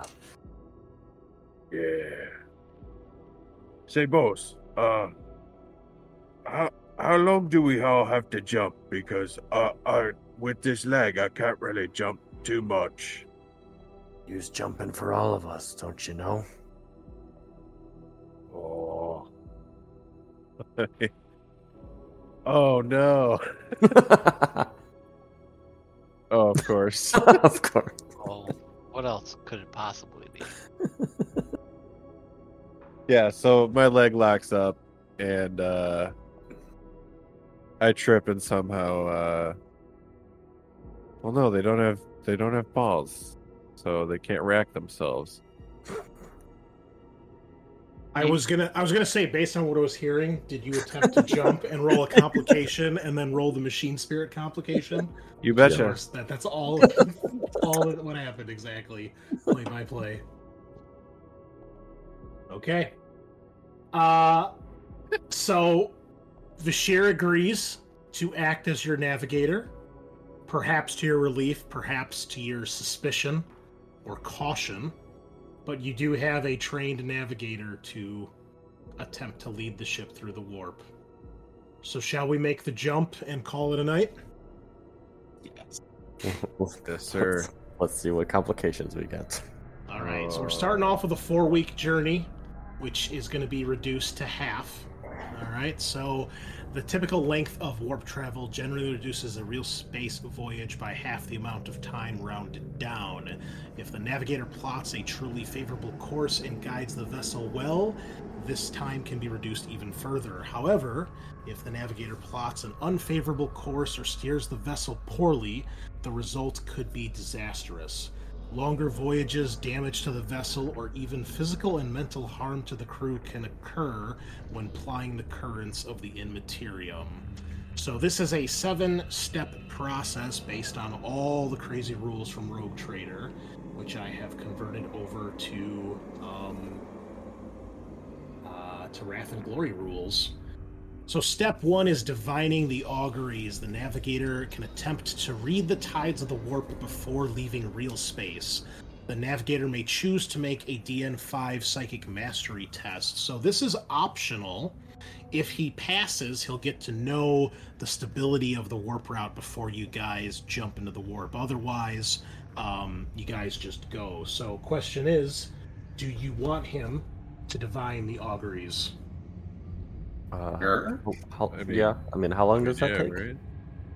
Uh, this is. It takes a couple hours to get prepped to make a warp jump, Okay, yeah. unless you're doing an emergency warp jump, which is very dangerous and risky. But sometimes you have to do it. No, So no. We'd, we'd give him the time to prepare. okay. So DN5, I will let you guys know that I actually had other Matt, Matt number one, uh, actually uh, helped make the rules for both Shornscar and Vashir. I gave him the character sheets, the experience. I said, make these guys. Here's the stats they might need, and uh, he spent the experience as uh, he he thought. So um, I did not write these because I didn't want to make them too good or too shitty. So uh, we'll see. So we all know Matt's bit of blame. Yeah, exactly. Yeah. So, DN5 Psychic Mastery Test. Okay, well, you'll be uh, pleased to see the amount of dice he rolls for this. Uh, cat's killing my leg. Hold on. Ooh, a complication, but Oh, he does come pass. Hell, dude. Okay. So if passed, you may immediately make a roll on the warp. I'm sorry, the route stability chart in order to learn the conditions of the warp. He can shift to give glory. That's all it can be used for. It doesn't matter here. If a if a complication is rolled, the tides of the warp are rough. If the vessel translate into the warp now, you will enter in the middle of a warp storm. Um, or you can wait d6 days for him to make this test again and see if the tides of the warp have calmed down. So he would tell you guys this. If we enter the warp now, it's going to be it's going to be bumpy. But there's no guarantee that it'll be passed in d6 days. It could still be the same. Better Or not be we- playing with us, Yumi. Shornscar tells you he doesn't think that he's lying. He's got a few days. I'll prepares. All right. Three days pass. Nothing really seems to happen in that time. He'll test again, and he passes with flying colors. Okay, so we're gonna roll on the warp stability table. Um, somebody please roll me a d10. I'm gonna leave it up to one of you now this time. I can roll. Uh, Five indirect path. So he charts a course. Um, however, the path from here to there through the warp is not a straightforward one. So this is going to increase the duration of the voyage by a quarter of the time. So it's going to turn a uh, what was a four week or a four week down to a two week. It's going to become a three week journey through the warp. Still faster than going through real space. Now, we enter the warp. The captain gives the order to power up the warp engines and begin translating from real space into the warp. Several things happen at this stage. The first is you may, this is optional, Captain, uh, you may ward against ill tidings. So even though you're an orc, Vashir would explain this to you, and you guys would know this from being on the Rogue Traders crew. They would spend time to basically ward the ship and protect against what they would think bad luck, bad omens, bad, you know, mojo, and things like that nature. So your crew spends an hour warding away bad luck for the passage to come. The captain will make a DN5 leadership test. Um, if you pass, things are good. If you fail, uh, the journey might be a little bit harder. Um, if you don't roll against this, um, then, uh, well, other bad shit can happen. So, Captain, do you wish to prepare for tidings? Yes. All right. DN5 leadership test. If you pass, all is well. If you fail, he has to add extra wrath dice to his roll here to get through the warp. So you have three successes. Do you have anything left you could boost that with? Glory. Looking for the six. There Oh, it yeah. is. Swish. Okay, so all is well. You're making things as easy as you can for Vashir, which he does appreciate, even though he doesn't tell you that. Um, and now we test for omens. Crew are superstitious and entering the warp worries even the most experienced voidsmen. Please roll a d100. If the result is equal to or higher, I'm sorry, equal to or under the current morale of the crew, all is well. If the result is higher, an omen has affected the ship, which will increase the uh, chance for warp encounters and hallucinations to happen. Luckily, you're sitting at leadership or morale 99 right now, so just don't roll a 100. No pressure. 60, you're fine. Crew's ready for this. The orcs don't care, and they're starting to get, you know, starting to outnumber the humans a little bit here and there. Finally, effects of translation. Transitioning into the warp is an unsettling experience at best. Each character, aka you guys, must make a DN3 resolve test. If this is the first time you've entered the warp, this is increased to DN5. If you've entered the warp before, which you all have, you get a plus one bonus. So this is just for you guys.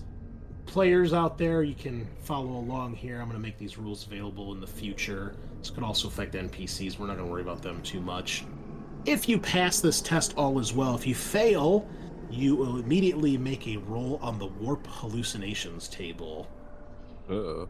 Is that a resolve test? Yes, DN3. Uh, so when I click on resolve, it just gives me the option of fear or terror. Do fear. Okay.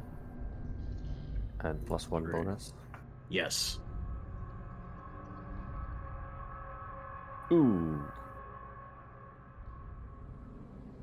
So, for those who might not know, entering the warp is a truly Ooh. horrific experience Fudge. as you are entering an alternate dimension.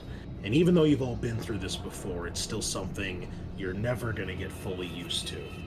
So, we have a failure for Loktar, a failure for Headhacka, a pass but a complication from Scorcha, and we need a resolve test from Peppa, please.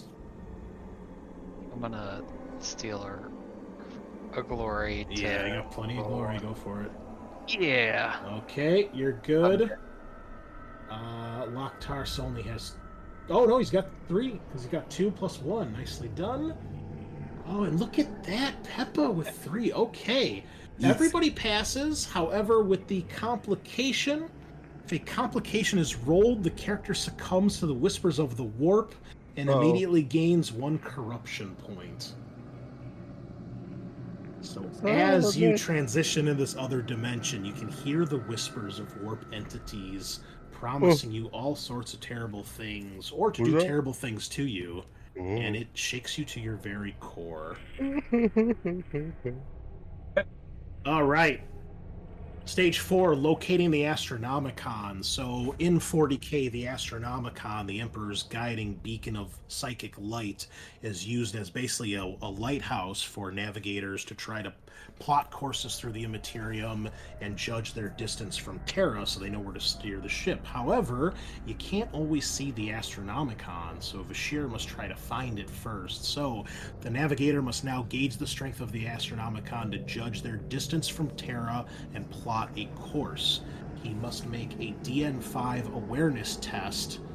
Um, he doesn't have any other bonuses right now. Uh, luckily, Matt gave him a decent awareness roll as well. Oh, but he's only got three successes. Does anybody have any wrath that can throw his way? Yeah. I do. Right. We will re-roll that then. Um, okay, he's got six successes, so he passes. So if passed, the light of the Astronomicon can be seen, which will grant him a plus one bonus in stage five, which is charting the course. So at this point, he has found the Astronomicon. He knows where you guys are going to go, and he's going to try to plot a course and then start steering the ship. The navigator now charts a course based on the stability of the warp route and whether or not they can see the guiding light of the Astronomicon. Make a DN5 Scholar test, uh, which he's pretty decent at as well. He's got a plus one bonus here from that, Oop. giving him a total of nine dice. Oh, terrible roll. Two successes. Any wrath left out there? I have yet another one. Alrighty. That's my last one though.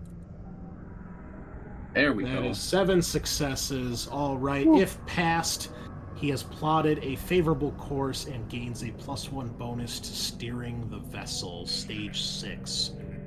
With a course plotted, the journey begins. The navigator must make a DN5 pilot test, including any modifiers from previous stages. So, based on whether or not the, the course was favorable or unfavorable, and based on whether or not he passes or fails this test, this is what's really going to determine how long it's going to take to get to where you're going to go, and if there's any horrible warp encounters or other terrible things that happen. This, if things go wrong, this is the stage where they can go wrong. So, piloting test. He's okay at that. He's got six dice. He's got a plus one bonus from his excellent charting of the course. And you have a favorable course, so even if he fails, it's not as bad as it could be. And that looks pretty good. Seven successes. That will be a pass. So, if passed and a favorable course was charted, reduce the duration of the journey by one quarter, so that'll cancel out the uh, the stability of the route. So you're back down to two weeks. And um, no matter what, you always have to roll at least once on the warp encounters table, because even the shortest journey in the warp catches the attention of the chaos gods and the entities that inhabit that realm. However, if you get worse on this test, there's bonuses to this roll, which makes it worse, because the higher on this table, generally, the worse the encounter. Um, so he must make a roll on the warp encounters table, subtracting negative 10 from the roll. And in addition, he gains a plus one bonus to the final step, which is exiting the warp. So we have a warp encounters table here. If somebody wants to roll me a D100 minus 10, you get a 20 or less, then um, there is no effects. All is well. You said minus 10? Yes. see if this works the way I think it does. Oh. Yep, 31 down to 21. So 21 through 30, almost the best result. Delusional Mirage. Every character on the vessel must pass a DN3 resolve test or roll on the warp hallucinations table. If the ship's Geller field is operational, the roll gains a plus 3 bonus. If the Geller field is offline, increase the DN of the test to 5. Well, your Geller fields are still operational, so So we get plus three dice. Plus three dice. Yep. Sheesh. What was the plus one from earlier? Uh, that was all for his rolls, I believe, so Oh, okay. far. Okay, a critical for Peppa, a critical for Scorcha. And we're also good at this game, boys. Very good. Please teach me. I want to be so good. We've just press a button, uh. The good good things happen, dog. Our, our glory runneth over. Yeah. It really does. It really does. So as you can see, guys, there's multiple chances for things to happen and reoccur during these journeys. I need results test from the other two, please. Another critical? No way. Oh yeah, dude. All right, we're all looking at you, War Boss. Alexar, join the critical party. One of us. One of us. I believe. Almost a five. Oh, you get you get plus three. Oh, Yeah, it's at a plus three bonus. sorry. Which is why you need Gellerfields, folks. There you go. Oh. All right. Wonderful. Everybody passes. So you see horrible things in your mind as you enter and ply through the warp, um, as you often have before. But all of you are able to steel your minds, especially with the help of the Geller Fields. And other than that, the journey is not too terrible, all things considered. It's probably one of the easier flying through the warps that you've had. Uh, however, we still have to exit the warp because you can always land off target or land in a planet, which is never good. So he must. Uh, stage 7 is exiting the warp. Once the Ooh. duration of the journey has come to an end, the navigator must translate the vessel from the warp back into real space. Make a DN5 survival test. Okay, and um, his survival is through the roof. I don't think you're going to have a problem here. Especially when he rolls a critical success. Wow. All right, if passed, the vessel emerges from the warp on target, returning in open, empty real space, and the journey has come to an end. There is no need to roll on the inaccurate reentry table. If a critical is rolled, the crew is so relieved to be back in real space, the vessel immediately regains D3 morale. So, obviously, the Vindication is already at max. However, I think the, the Fury can still get some, so go ahead and roll. That'd be you, Sean, since you're the captain of that ship. I'm sorry. What am I rolling? D3 for your morale because of the critical. One. All right, up to 78 morale. It's not terrible. And a big sigh of relief through the fleet as you guys emerge relatively unscathed from the horrors of the warp. I guess we're going to keep playing this game, folks. Sorry, I tried. Okay, well, two weeks later, you've made it to Akrados. Um, yeah, no issue. You guys were here, right? So I guess you can be there if you want. I'll let you move the ship. You guys were there. So, oh wait, you were there? One, two, three. Yeah, you guys can move the ship. And I think the only other thing we'd have to worry about next time, um, I believe the engines are still damaged on the Fury, if I recall. Uh, the thruster. engines? The thrusters. One thruster, I guess. I think you guys have to go slower, but you're going through the warps, doesn't matter. Okay. Well, you guys arrive in orbit above Akrados, a planet about the size of Charcion, maybe a little bit bigger. And what you see is a massive debris field that just encompasses this planet. Um, think the rings on Saturn, but rather than a single plane, it's just an entire bubble of garbage and trash floating through space. To give you guys a further example, and just to show you what we're looking at here, I'll just show you this really quick. Tons of garbage in space. Uh, parts of every little thing you could think, and the planet in the distance. As you guys emerge from the warp, um, that is what you see. And, well, we'll have to wait to next week to see what lies beyond that debris field and on the planet below. So that is where we will call it, ladies and gentlemen. Thank you so much for listening. Uh, sorry that fight took so long, but as it is in role playing games, so a um, couple close calls there for Head Hacka, though. Uh, big ol' mess. All right. Well, thank you all as always. We will see you next week as we finally get to check out the junk planet and what crazy stuff is down there. Have to wait and see. Thank you so much, and nighty night.